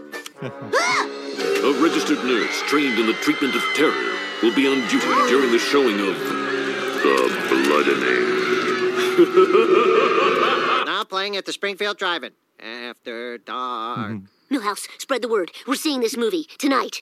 That's right. We're breaking curfew. So I'm sorry to bring us back to Caroline in the City, Oh, but yes. I was kind of distracted because I was actually looking up the ratings for Caroline in the City, and Will is correct. So Caroline in the City was the number four television show of the 95-96 television season. Number one was ER, number two was Seinfeld, number three was Friends. Mm-hmm. And it indeed reached an average of 17 million viewers. Oh, hell yes. Yes. That, that makes me so happy. That proves once and for all America prefers Caroline in the City to Game of Thrones. Exactly. It has just as much cultural relevancy Mm-hmm. as George R. R. Martin's masterpiece. The numbers don't lie. I was a big Caroline in the City fan. I was there for season it. one. then they got rid of the cartoon. So what are you going to do? It's just like in that Bob Newhart one, where in the it was a comic book. He was a comic book writer for the first season, and then in the second season, they're like, none of this comic book shit. And they sent him to a greeting card factory.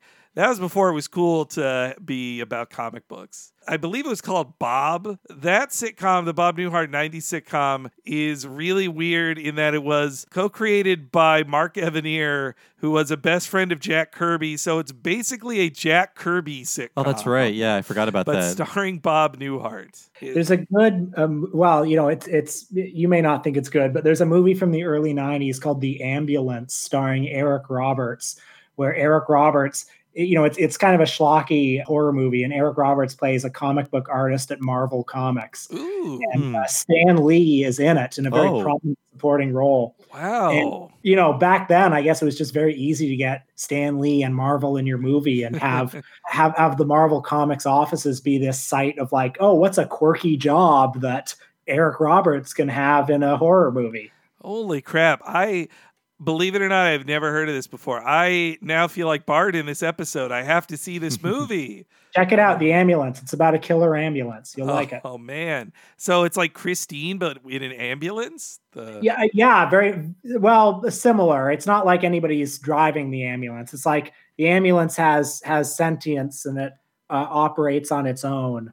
And and yeah, Eric Roberts uh, has to fight it. Nice. All right, I'm checking this out. It's sort of like the Joker of cars. oh God. What if an ambulance hurt you instead of helped you? Think about Yeah. it. Pretty twisted, eh? Yeah. Uh, you're still in Wheels bits. I know, I know. It's a good bit. I love your bits. I love it. Yes. Yeah. Thank have you. Have you seen that yet? Is it has it come to Toronto yet? Uh, the Joker, well, it just played at the festival. I mean, I, I'm sure I will see the Joker. It feels a bit anticlimactic. I mean, there's this whole discourse happening among critics who have seen it. And I, I feel like they're all going to tire themselves out by the time the movie actually opens. Well, I think the reviews came out too early, and it, it was like premature discourse on it. If the movie's out October fourth in wide release, so it's like we're all just we're all tweeting ourselves out about it too too soon. Yeah, yeah. We gotta feel like I've seen it. We gotta take our time on that discourse. Well, I mean, in that you've seen King of Comedy and Taxi Driver, you have seen it. Yeah, yeah. Uh, Oh, though, that's great. Though I think you know with this uh, after it won the Golden Lion, I'm like, what if it does win Best Picture? What ha- what happens then? Well, I mean, I guess we'll have to deal with that when we come to it, but it, but it, uh, it very much could. And then, you know, uh, there's a, a rip in the space time continuum, and this horrible ordeal we call life will finally end for everyone. Thank God. Oh, I'm, I'm very much rooting for the Joker. uh, you you just love this chaos. Love this chaos. But uh, another thing that really sticks this in 1999 is the joke that a wussy kid watches Teletubbies. Like, yeah, I mean, Teletubbies jokes were uh, fresh. mhm. I think that joke would still be funny today, honestly. Yeah, I think it'd be funnier that they'd still be watching. Tel- I would guess Teletubbies must air somewhere, but yeah, I mean, it was all in the news in '99 because like it was making kids gay or whatever was what uh, Jerry Falwell Sr. was Yeah, saying. Tinky Winky or whatever was gay. Mhm. I think it did turn Jerry Falwell Jr. into uh, Oh. uh, had some effect on him. You know, Allegedly. I don't want to get sued. This this is a lot. This is a joke par- parody, parody. But that story of Jerry Falwell Jr. and that pool boy is pretty funny. Sometimes you just befriend a pool boy and give him a lot of You money. You give him a million dollars. You set him up in a new job. He hangs out with you and your wife. It's just Yeah, that's called being a good Samaritan. You ever heard of that? Read the Bible. Christ told us of this. It's true. Uh, so the kids all head out. Nelson's mom is looking for Skoal. She's out of Skoal, which, they, if you don't know, that is a brand of tobacco chew. Oh, yeah. Uh, I didn't know it at the time because my dad was a Levi Garrett man, and that's the only brand I knew of. I have no. Uh, wow. Levi Garrett is the tan bag that has like an old timey building on it in black and white. so it's literally a pouch. yes, yeah, it is a real. Skoal's a little pouch. can. I know it because, Ah. like in high school, kids would like whack the can against their hand like that Mm, okay. to get their dip on or whatever. Oh, see, now my dad was a he was more of a chaw guy out of a Hmm. pouch, which uh, I feel like uh, I guess you probably still can buy that stuff. But if like s- smoking is less big now, I got to think chewing is even even more unpopular with uh, people under fifty. Let's bring it back. uh, you just need one hip uh, YouTube star to make it a meme, and it'll be back. We need the vape version of Chew. Mm. Mhm. Boy, what would that be? It's a gobstopper. uh, an, an e gobstopper. gobstopper. Uh, and so uh, everybody heads off to the bloodening. We get a, uh life insurance joke, which reminds me of the MST3K Screaming Skull. I wrote that down. episode. Yeah, that's such a great sketch where uh, the movie or the trailers promise. I think there's like an intro to the movie where it's like, if you die while watching this, we'll pay for your coffin. yes, yes. yeah. Uh, and there's a great sketch where they call and it's very disappointing and they have to pay for a coffin themselves. uh, and uh, yes, this is uh, drive-in life insurance here. Due to the likelihood of fear induced heart attacks, we're offering all patrons million dollar life insurance policies. Life insurance? Hmm. Might be able to borrow against the equity? I don't know, sir. It comes free with the popcorn. Is that air popped? Skinner, we're losing valuable makeout time. More of the Chalmers and uh, Edna, I'm sorry, um, Agnes thread. Yeah, yeah. They kind of drop this, but Yeah. I I prefer when Chalmers is boring. Him being on dates with Agnes is a little too silly for him. Yeah, I guess anything to add to Skinner's humiliation. Although That's he's true. there with Edna, right? Yes, Yeah. yeah. So it's a double date, but he's still being cucked in a way, I suppose. Yeah, that's funny to me. I'm in favor.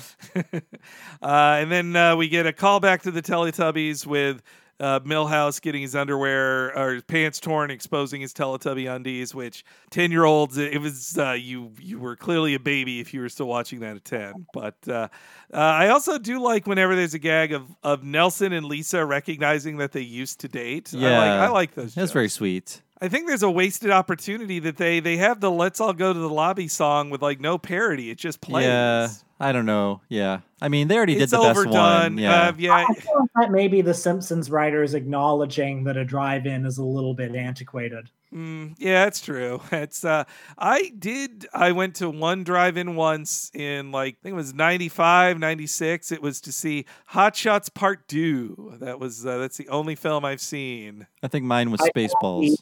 uh, uh, Billy Crystal, Robin Williams film Father's Day at a drive-in. Oh wow. Uh, but yes, the uh, the kids the kids all sneak in to watch the Village of the Damned parody, which is at least like very the film is very close to the clips I've watched of Village of the Damned. The kids look exactly the same. It's, Yeah. it's British uh, small town British people being terrorized by children. I like how it's directed this parody, but I also like how the joke is just about how British everything is. Yes, yeah. Get off my moor, you troublemaker. I, I like. Uh, I I wonder what our British listeners think of how Americans think uh, British fancy people are, or uh, low lower class British people are. This is a peculiar thing about a lot of older horror movies. If you watch any of the Universal horror movies from the 30s or the 40s, they are sort of set in peculiar European mishmash countries. So people will be dressed in lederhosen or, uh, you know, there will be kind of Transylvanian castles, and then everybody will speak with a British accent. That's uh, that's like when you see uh, films like where the Nazis speak with British accents against the against the Americans and stuff. Mhm. Or uh, in I've probably said this on a million podcasts before, but I always remember the film Enemy at the Gate, the that sniper movie where all the Russians are like Cockney Brits led led by Bob Hoskins. So everybody kind of talks like him in his like brusque British voice, but they're all Russians talking about like you have to defend Leningrad. yeah. And meanwhile, uh, like the the German is played by uh, the the the head Nazi is played by Ed Harris. So Mm. uh, in a very like unaffected accent. It's uh, it was it was a strange choice. Inglourious Basterds is the only movie I can think of that that sort of acknowledges that dilemma yeah, that's because true. That that has that whole section of the movie where Michael Fassbender goes undercover as a as a German and then deep into it somebody recognizes a bit of a sliver of a British accent. And that is the sort of thing that probably would have happened to spies all the time. hmm I love that scene. I was just watching that movie again recently, and also the. I love where they try to pretend they speak Italian, and the the Yeah. woman is like, "I know you're American, but do any of you speak another language?" Like, uh, but yes, we we head over to the the British Isles for the bloodening. Get off from my moor, you mischievous winds. Actually, we'd prefer to stay. You're thinking about hurting us. Now you're thinking, how did they know what I was thinking? Now you're thinking, I hope that shepherd's pie in my knickers.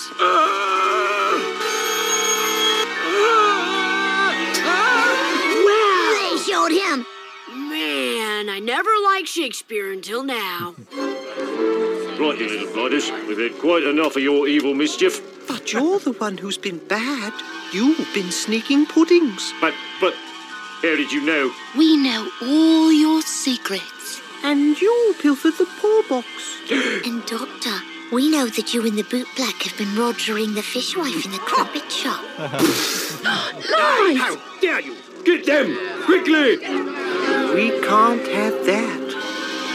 I love that line. I mean, the joke is like, how many British English things can we sneak into this scene? I, my favorite one is having to pan across four characters for that last joke. It's really good. Especially the guy spitting out his tea who runs the crumpet shop, Yeah. like a crumpet shop too, that only sells crumpets. Mm, crumpets are great.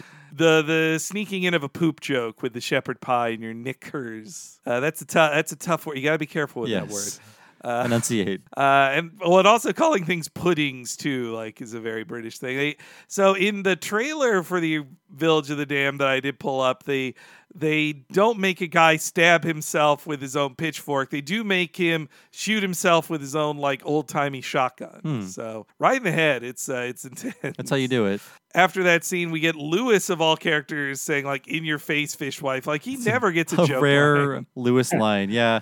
I guess Ralph has to appear for that joke in the song so he can't be with them, but there needs to be more like known children in this gang. Uh, and also, the scene, another very rare thing is that it ends with Eddie getting a joke of all characters. Yeah. It's his time to shine. Before it was uh God, Who Shot Mr. Burns Part Two? Yeah, that That's was a good way to get got- sick.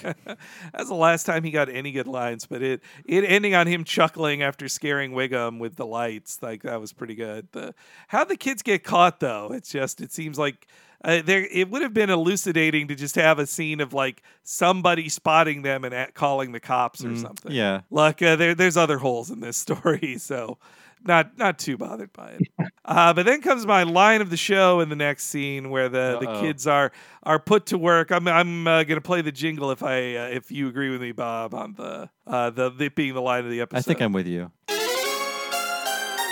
That's the joke. And let this be a lesson to you.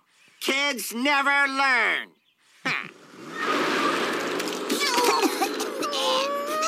No, that is it. I'm tired of being pushed around by grown-ups. It's time to fight back. Yay! Fight back! Man, if we had eye power like those kids in that movie, we could read the adult's mind and tell their secrets and make them pitchfork each other in junk. yeah! Wait! We don't need supernatural powers.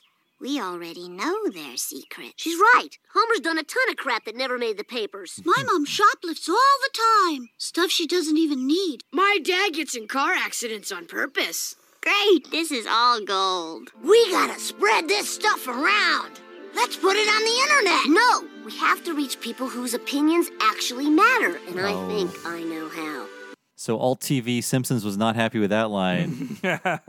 uh, the show is getting pretty sensitive to their internet critics at this point, I think. I mean, they'd already put the lines of people on the forums in the mouth of comic book guys. So Yeah. Uh, but this was their next their next level to it. I I do just love the I, I like the line. Let this be a lesson to you. Kids never learn. It's uh, Mhm. it's it's clever. I just got that was a joke. I like it. Martin's mom sounds a lot like Marie from Breaking Bad. Am I right? I thought about that too. The most uh the that subplot snap crackled and popped. that was they just totally dropped that. They're like, I Yeah. think they they uh, maybe they realized like we don't need to have every character do stuff on the show. She was fun comic relief after that. I liked her. Yeah. all her purple. Maria was fun. They're not making a spin-off movie with her. No. The the kids are des- devising a real Our Gang plot, which is why they even just cop to it with the Our Our Gang music, Little Rascals music played over. That was cute. I feel like all these things they're parodying would never be shown on TV now. Oh, yeah. Just like Little Rascals, Leave It to Beaver, even black and white movies are hard to find. You This kind is of- something that I sort of like about, you know, the early Simpsons, that it feels very rooted in, I guess, boomer or Hmm. older Gen X culture. hmm Yeah, I mm. agree. They, the the kids who grew up watching reruns of Little Rascals, which like we, I'm old enough to be one of those kids. uh, yeah, but it, you'd had to look a little hard to find. They were uh, when when TNT opened its doors, my friend. They had Oh, a lot yes, of content that they bought. And, Little Rascals was one of those. I too remember seeing Little Rascals on TV when I was very young. which uh, I mean, I knew it first before I watched it as like a joke. I was watching the old SNLs, and Yeah. I had seen Eddie Murphy's Buckwheat character, uh, and that, that's how Me I too. then. Yeah, do today's kids have any idea what buckwheat is? If they saw those Eddie Murphy sketches, would they have like would they have any context for what that was? Mm, I would guess not. They, I mean, would they even know who Gumby is now? I, Wow. I wonder. Hmm. Uh, man, well, the it helped too. I guess the Little Rascals did get a film adaptation in the '90s. That's like, yeah, oh yeah. I, I mean, I'd watch those originals before I'd watch the Little Rascals uh, movie from that. It was just, it, well, it was very, Co-starring Donald Trump, by the way. That's right. Oh, yeah. you're goddamn right. Damn it. oh my god. I know, but, but you know, you got to separate the artist from the art sometimes. Uh, I was going to say there was nothing offensive in that movie, but now they cleaned up buckwheat a lot. I know that. Uh, I I mean, they had to. Yeah. There's no thing. You kind of have to. I mean, that was. Uh, I mean, I'm sure that in the 1930s, Hal Roach thought that he was being very progressive, making a, a comedy series where like black children and white children played together, Hmm. which, you know, uh, just goes to show you about how what was progressive in 1931 is just not necessarily cut it even, I don't know, 30 years later. I mean, Hal Roach was being progressive by not having a child in blackface is one of. As yeah, one that's true. Actually. Uh, but well, speaking of old timey, as uh, the the kids are getting to, they they discover that their best route for uh, exposing their parents is through the radio in the nineties, uh, which now the internet is the radio. They're the same thing. Yeah, the kids would start a podcast now. Uh, revealing all their parents' secrets. I, I think this this gag, even though I was like um, 16, the the bit of the kids knowing all the parents' secret, I was like, I guess I do know a lot of my parents' secrets too, and could could humiliate them if I wanted to. That'll be a Patreon episode. yes, yeah. Uh, we know all their secrets. That could just go on YouTube. You're right. Yeah. And just say, uh, my dad's a drunk. I mean, I'd rather those exist than um, the torturing your child uh, YouTube channels that exist. All the fun prank families that are being shut down. Uh, by the way, I, I'm sure you know people will know this. I, I mean, like most people, I've uh, I don't follow The Simpsons anymore. But I would would I be right to guess that there must be an episode where Homer starts a podcast, like in the last five years? Oh, they've only recently embraced podcasting as something to make fun of. And uh, I watched the one with Marc Maron. Krusty having goes Krusty, on yeah. WTF. Yeah, they did do that, and they did a corresponding That's episode. if if it hasn't. Uh, Homer and Bart definitely started a, a flash video cartoon on the internet. They That did is do true. that. I mean, Well, I I. also remember the episode where Homer starts like a Breitbart style website where it's like Mr. X. Yeah, That's right. Yeah, I think it was, like a drudge. Yeah, Yeah, Drudge. Yeah. That's sorry, that's the name I was looking for. I, I've always had the idea for a spec script, which is as good as writing the idea down and making it into a script. That uh, Bart and Lisa will start an Itchy and Scratchy podcast, and Henry and I are guest stars on that episode. By the way, Yes, that, that's part of the spec. yeah. They've cycled through every other possible idea with these characters, so like, why not? Why not? I mean, one episode I watched from like uh, just ten years ago was the the first act was what if the Simpsons got TiVo? What would that be? Oh, you're Uh, right. Yep. And, oh my god! uh, but yes, as the as the the kids are hatching their plan, we get to hear about another NBC sitcom. good. So, Marge, ready for another episode of Don't Go There? I'm tired of that show. But I've been hearing good things about Talk to the Hand. Tom Shales says the writing snaps, crackles, and pops. Okay, whatever takes my mind off my life. Hey, look what I found. Grandpa's old radio. Oh, wouldn't it be grand to gather round and have a listen? Well, turn something on. I'm starting to think. So yeah, that was a fun dig at David Faustino, the Oh, uh, yeah. Bud Bundy from Married with Children. He never ascended to Must See TV heights, though. No, he- the lead on a sitcom that would never happen to him, which I guess is also the joke. Yeah. Uh, yeah. I appreciated the reference to Pulitzer Prize winning TV critic Tom Shales. Yeah, and I guess the uh, that's what he said about "Just Shoot Me" is what they said Mm-hmm. on the commentary. Which, by the metric of those shows, I liked Just Shoot Me more than the other ones. Like, no one would ever watch Just Shoot Me now, I don't think. Nobody cares. But it, at the very least, had on um, Mr. Show actors, thanks to the incestuousness of the Br- Brillstein Grey management company. Yeah, it was Brian Posehn on a major role in the show, right? Mhm. And, And uh, also uh, America's sweetheart, David Spade. Yeah, oh, Hmm. yes. Yeah. And He uh, recently came back with like another version of that Oh. Hollywood update, Yep. which he already had. Like an eclipse, it just comes every couple years. Or like a case of locusts. it's I uh, get promoted shots of it in uh, clips of it in my twi- Twitter timeline every now and then, and he he just is very tired. That's and a lot of his jokes are just like, you know what it's like to be famous, right? Yeah, I feel like his whole gimmick of being like that that smug guy who uh, makes fun of uh, movie stars, makes jokes about celebrities. Like it wore a little better back when he was 22. Yeah. opposed to being this this um aged shell of a man. just very tired, still doing the same thing. Well, and also like his it's one thing when you're 22 and you're you're just rising as a star that then when you make fun of say Vampire in Brooklyn, it, you're like, "Okay, that's fair. You wouldn't make that." But now when you're the guy who's who's, who's not even the fucking lead in bench warmers, like Yeah. where do you get off? When, when Joe Dirt 2 goes direct to Crackle, who are you? yeah. Yeah.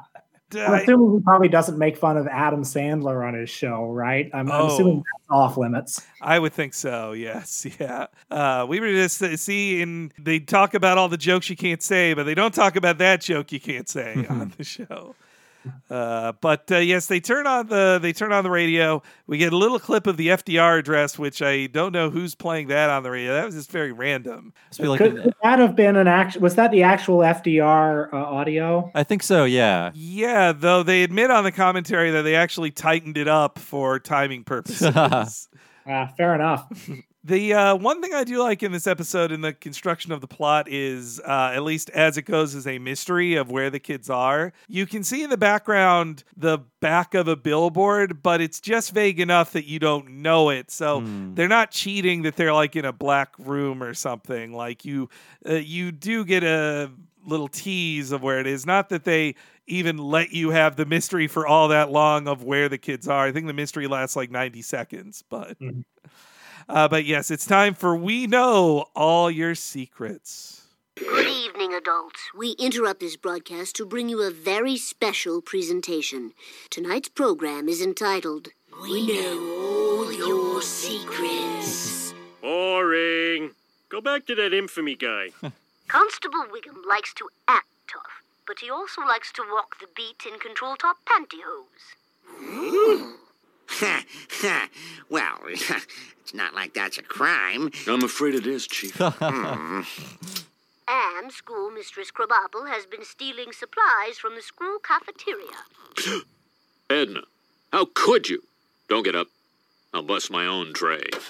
I love the giant mustard Yes, barrel. yeah, all The- the industrial size things there. I like that. The, in both these cases, I support the criminals. Like, eh, eh, you should steal from work, like Edna does, if you work for a, a place that'll never miss that stuff.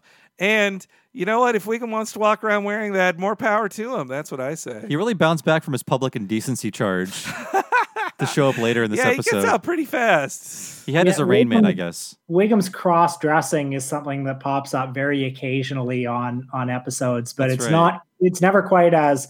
Uh, it's never become quite as much a part of the show's lore as uh, Smithers' queerness has. Yeah, yeah, it's true. There was one episode where he said, uh, finally, an excuse to wear makeup. Yes. Which one was that? That was when they got to make movies. Oh, Uh, yeah. it was a, a Star is Burned. You're right, yeah. Plus, he was undercover in basically a Glen or Glenda uh, outfit as the guy stole his purse. Right. in, And he uh, accidentally lost our Lisa. and he accidentally bought a male sex doll. Oh yes, yeah, Accidentally. yeah. uh, yeah, you know, I'm surprised they didn't go. They didn't go there with more stuff with that. Uh, though, I mean, they're they they were edging up to um, some regrettable trans jokes if they had gone too much farther, which I'm glad they didn't. Then we get to learn some more secrets about Homer Simpson. Now we come to Mr. Homer Simpson. Did you know he likes to eat out of the Flanders garbage? I have a problem. Tune in tomorrow and every day until the curfew is lifted because we'll be revealing embarrassing secrets about Springfield's other adults. Well, at least they've already done me. And we have plenty more on Homer Simpson. Oh! Homer's Oh problem. man, I don't know. This episode's funny. I take it all back. This is really I like that Homer's problem isn't sh- like shocking or ridiculous. It's just very troubling. And- oh, yeah. Homer. I also like that little scream he did. Just absolute perfect timing. Yeah.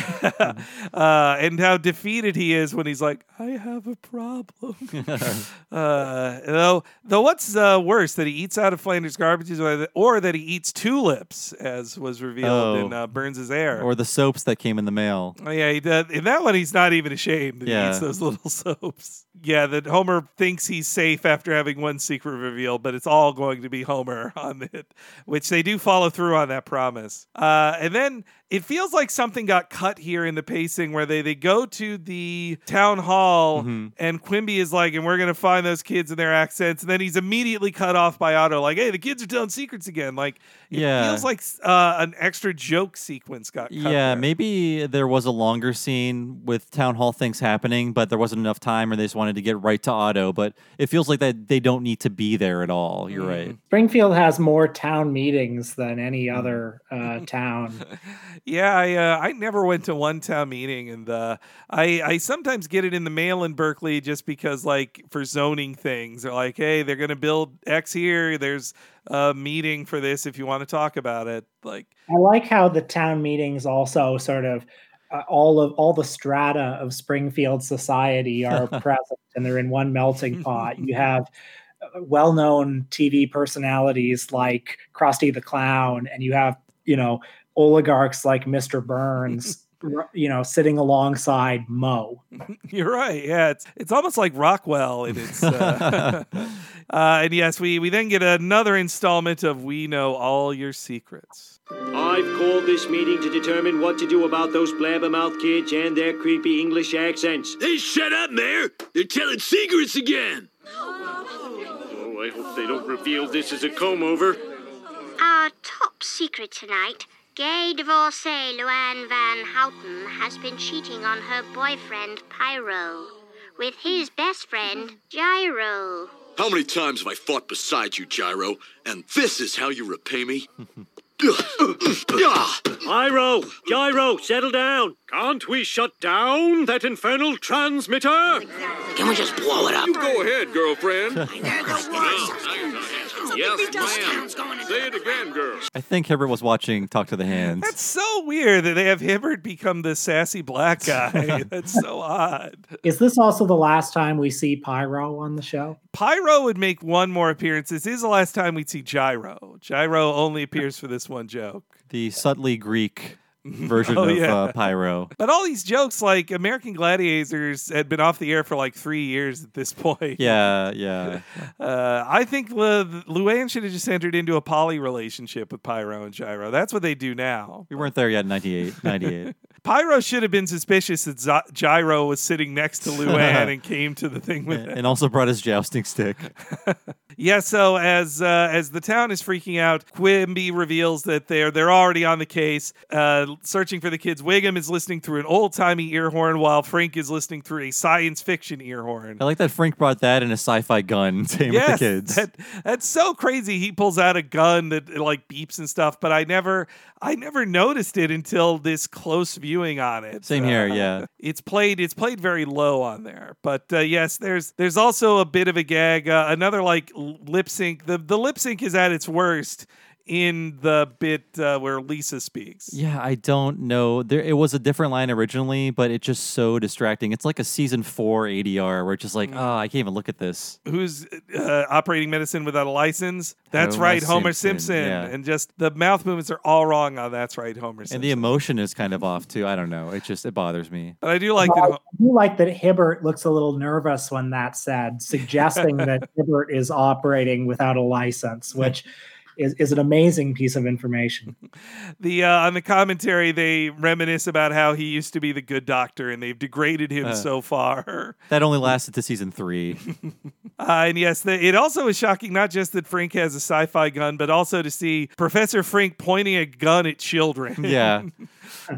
uh, but yes, the children are caught, and things come to a head. Brilliant! They transduced amplitude modulation via the concavity of that oversized beverage conveyance. I mean, that is some clever vibing. All right, you kids, come down now.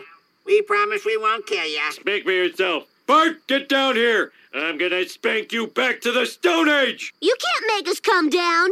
You adults are always giving us orders. Oh, you kids are always disobeying them. Adults treat kids like children. Kids treat adults like cash machines. Kids! Kids! And that begins the Bye Bye Birdie parody. Yes. Yeah. So uh, I only found out about this after the fact. So after watching this episode in '98, I went online to read like the the fun trivia people would post on alt.tv.simpsons, and like, oh, this is a parody of Kids from Bye Bye Birdie, and I filed that away in my head, and I didn't really watch the Bye Bye Birdie until a few years ago when I half watched it at that bar I was talking about. I was like, oh, oh right, and uh, so I don't want to be horny on main on this podcast. The last thing I want to be, but I will say. The opening of that movie is the most erotically charged piece of cinema featuring a woman fully clothed alone in a blue void. It's amazing. it is amazing. Uh, you're and talking- Margrock. Bye bye birdie, but you're really selling me on it. Now. Yeah, I mean, just watch the first Uh, uh, the first song by Ann-Margret. It's it's. Uh, I mean, she's a beautiful woman, but man, she Uh, moves. Yes. No, I mean Ann-Margret. Uh, she she was a Stone Cold Fox. Yeah, then, yes. But, she appeared on the Flintstones. Oh, it's Ann-Margrock. Yeah, Right. That's why I called her Ann-Margrock up front. Oh yeah. uh, well, the story of Bye Bye Birdie, though, I I saw the movie long before I saw the Broadway show. The Broadway show, and the movie are actually quite uh, a bit different, thanks to Ann-Margret. It's Uh, a bit of a sci-fi movie in that Paul Lynde plays a straight father. yes. Oh, honey, Uh, those are the only uh, things open to him. Now. he's he he's really funny in that movie. Paul though. Fucking rules in Yeah. it, and he's he's the lead singer on Kids, which I think is why they gave Lovejoy the opening line in their Kids parody song here because he's like the most like Paul Lynde voice of the regular cast, I think. Mhm. Uh, but yes, Bye Bye Birdie uh, started as a 1960 Broadway musical, which had Dick Van Dyke in the lead role in it. Uh, and it's sort of about in the 50s when Elvis got drafted and people freaking out about it. And the character of Elvis is Conrad Birdie. He comes to town and causes all these problems. And the, the young girl Kim is into him, but she lies about her age. And it ends up with the guy actually getting arrested, Conrad getting arrested for statutory rape Ooh. at uh, the end of it. I Which missed that part of it. That's not in the film. Okay. Rid of that. But Dick Van Dyke, it was one of the last things he did before the Dick Van Dyke show. He actually took two weeks off from Bye Bye Birdie to film the pilot for the Oh, Dick wow, Van Dyke okay. show. Uh, and yeah, Paul Lynde and him reprised their role for the 1963 film.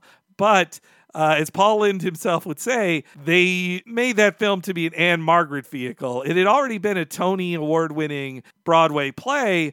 But back then, just like how they made a lot of changes to Hello Dolly to make it a uh, Barbra Streisand vehicle, Right, right. they did the same for Ann-Margret and Bye Bye Birdie.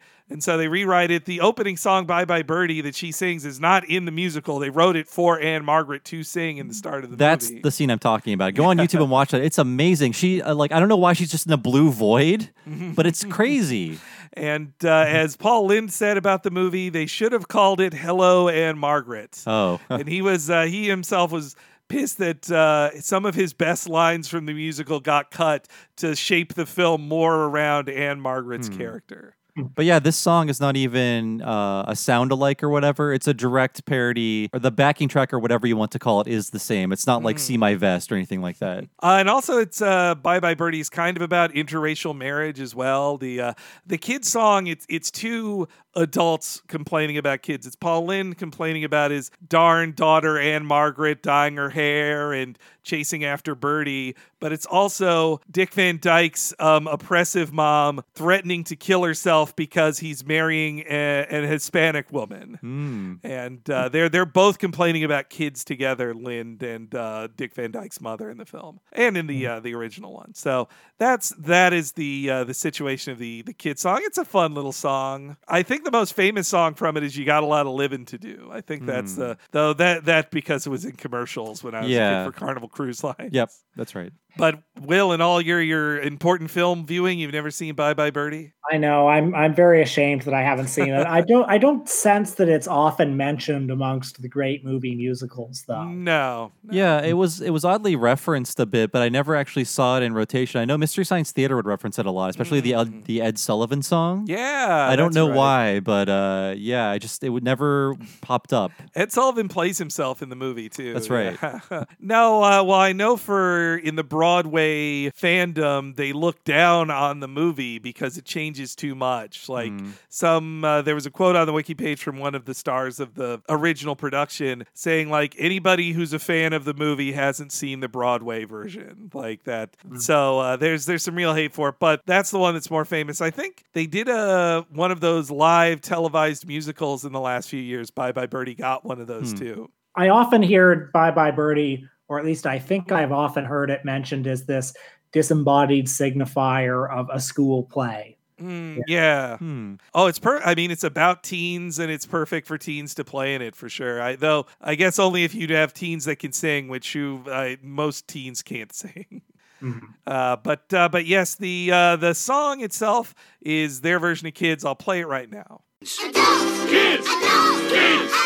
Kids, you've had your fun, now we've had our fill.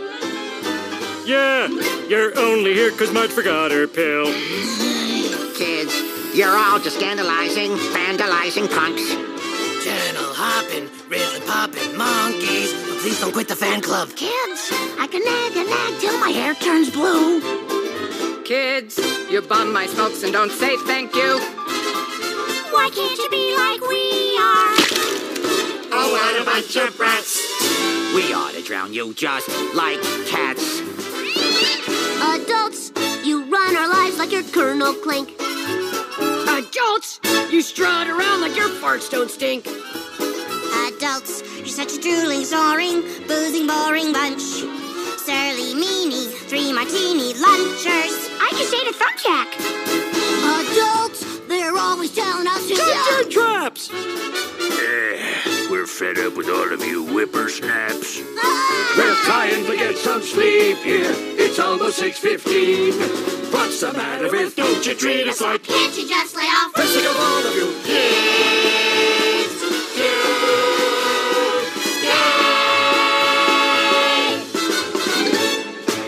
Uh, the the song the song is fun. Uh, it though it, it kind of goes a little long. I think. Not Yeah. not particularly funny, is it? Mm, There's not. I mean, my biggest laugh is Ralph saying, "I just did a thumbtack," which is which comes out of nowhere. Yeah, like most Ralph lines. I do like um, the shocking revelation that Moe was about to drown Snowball too. Yeah. that was pretty sh- crazy. Yeah. I I feel like the ch- the charge of adults versus kids, like the the emotional or uh, I, I don't know, the weight of it isn't quite there for me. Mm-hmm. The other part I did like was that Milhouse is really trying to get into the song, but then he's immediately stopped. I love that. That's a good joke. Yeah, But then, like, the only so the thing I think is clumsy about this ending is that just like the senior citizen plot, like, c- like let crash lands in the last minute of this episode to to resolve things. Like, we saw them once. Mhm. I think it's when they stole part of the TV tube or something like that. Yeah, yeah. And put a cat in the TV. And but they never really had a comment on what was happening, and so they sort of like crash land in this to make an ending happen in this episode.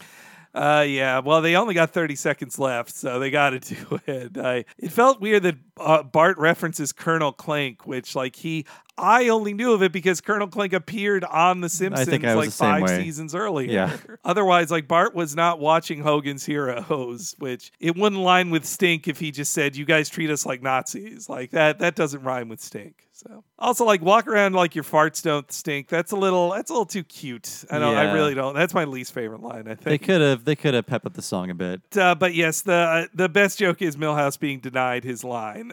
Um, they wrap up the song "Kids Today." The the greatest generation guilts us all and uh, lets us know that they they're tired of all of these kids and they threaten the the grown-ups and we learn the lesson that you, the elderly really do vote We're gonna teach all you rugrats a lesson. Oh, yeah?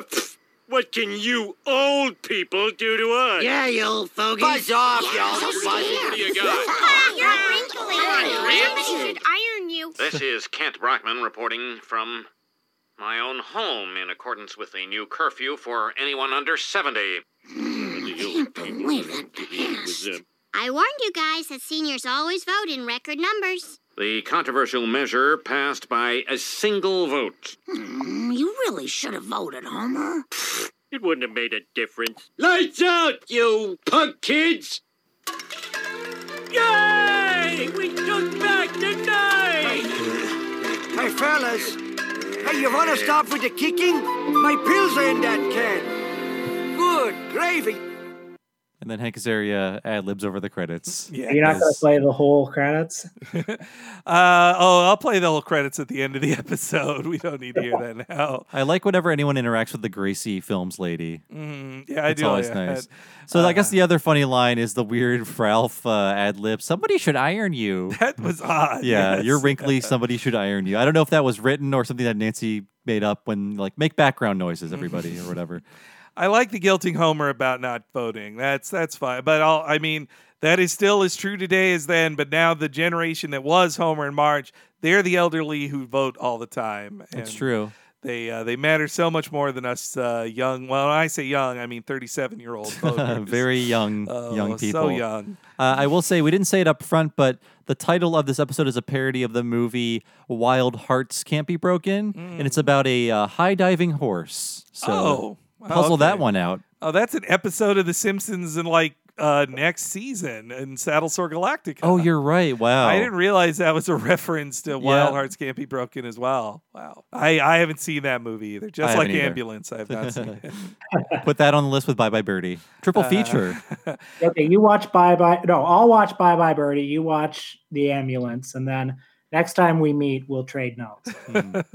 Uh, oh, and also speaking of movies, the last shot of the old people playing together, it sort of reminded me of the Spielberg segment from Twilight Zone. Movie. Yeah, I think that segment was called "Kick the Can," right? Oh yeah, yeah. The uh, the the nice segment of the film. Rest in peace, Vic Morrow. oh God. Uh, but uh, yeah, I guess the John Lithgow one is the best segment in it by by far. Though Nancy Cartwright's in the the Bill Mumy one. That's my so, favorite one. Yeah. Hmm. But Lithgow screaming, man, it's just so funny. I, well, not funny. It's like I just love John Lithgow. He's he rules. He is great. Anyway, Yes. Uh, any final thoughts on this one? Uh, for me, I think this is nobody's favorite episode. It's not particularly memorable, and maybe it doesn't quite gel. But every time you were playing clips from it, I was sitting here chuckling and laughing and thinking about how even lesser 10th season Simpsons has five great gags a minute. So mm. I guess my thumb has to be up. Yeah. Now, yeah. Even now that I'm much older, I still uh, find the kid power stuff distasteful. but I do think that in isolation, there are a lot of very funny jokes, and I did enjoy this one more than I thought I would. Yeah, if uh, if I could, you know, my Monday morning quarterbacking on it is I'd turn down the cutesiness just a little bit. That's some of my least favorite stuff in it, but there's still good joke writing in this as it goes. Like I think uh, this is The Simpsons trying to navigate entering a new decade too, so that's why they have these. The jokes about sitcoms they're doing here are very different than the jokes about sitcoms they were making in 1990. But yeah, there's and, uh, and honestly, jokes about baseball. I I do like the jokes about fair weather fans. That's some of the best stuff. Which by the time we get to the Bye Bye Birdie song at the end, I had forgotten that this started at a baseball. It's a, it's a broad spectrum of jokes. but uh, thanks again to Will for being on the show. Will, please plug all of your stuff. We're big fans of you and your podcasts. Oh, thank you very much. Well, I have I have two podcasts, believe it or not. It's a it's a lot of podcasts to have. I'm podcast rich. I, with my friend Luke Savage, host a podcast called Michael and Us, which is a politics and culture podcast where every week we watch uh, a movie or a TV show, usually something pretty bad, and relate it to the current moment. Uh, and with my friend Justin Decloux, I host a film history podcast called The Important Cinema Club. one of your ones really gave me reason to um, revisit Tim and Eric's billion dollar movie because it was like too gross for me when it when it first came out. I didn't give it enough of a chance, but you guys uh, really helped me understand that movie on a, on a deeper level. Oh, me too. I think uh, we're ready for that movie now Mm-hmm. as Americans. Thanks. Uh, I, am glad you enjoy it now, and I, I, I too took a long time to appreciate Tim and Eric's billion dollar movie, but I now think it's one of the key, like the key artistic documents of this decade. Yeah, we recently evaluated their uh, series, Tom Goes to the Mayor. And in, Mm-hmm. in light of today's events and the modern times, it really feels like I think our theory was it's if the uh, the promised future never happened. That's the uh, the setting of Tom Goes to the Mayor. And it- and ev- everything is just empty and fake and dead, and we're we're just trying to. Li- Yet there's a facade. Uh, uh, there's a, a, a grim facade that we're all supposed to find it mm-hmm. good. The only person with optimism is crushed. Yes, yeah. Every episode. And also the stupidness of entrepreneurship as well, like the Oh, yeah, emptiness of that. yeah. There is definitely a recurring theme in their stuff about just like astroturfed corporate culture. Uh, So thanks again to Will Sloan. You can find him on Twitter as Will Sloan ESQ. That's W I L L S L O A N E S Q. Look for all his hilarious Joker tweets. I've been enjoying those.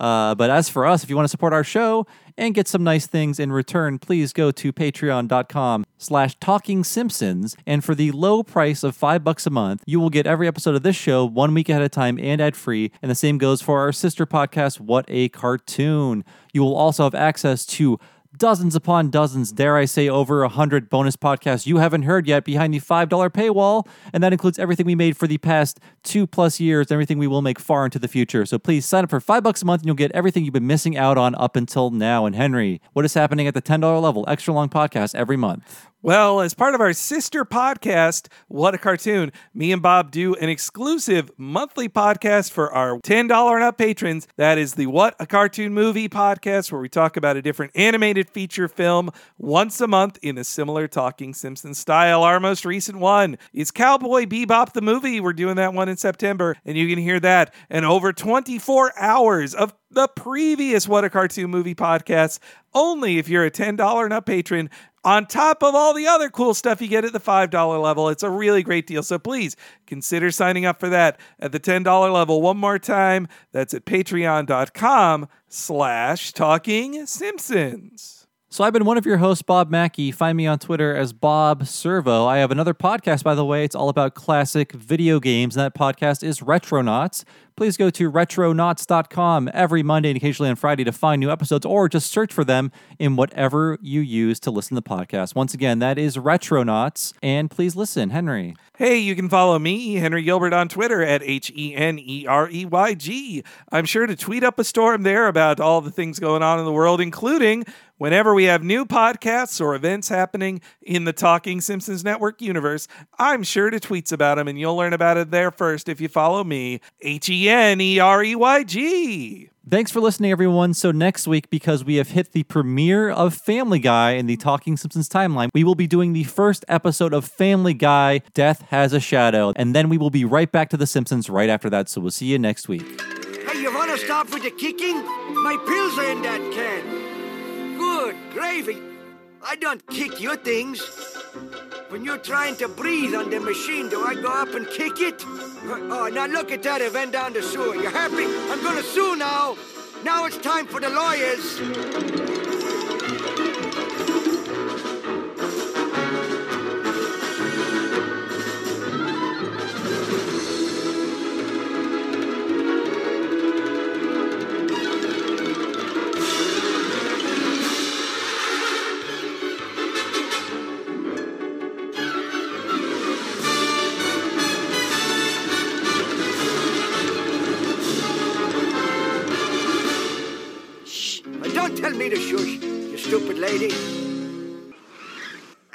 Let's see some IDs, boys. Huh. You two scofflaws are violating curfew. I'm taking you downtown. Oh, uh, sorry to disturb you, Dr. Hibbert. Not at all, officer.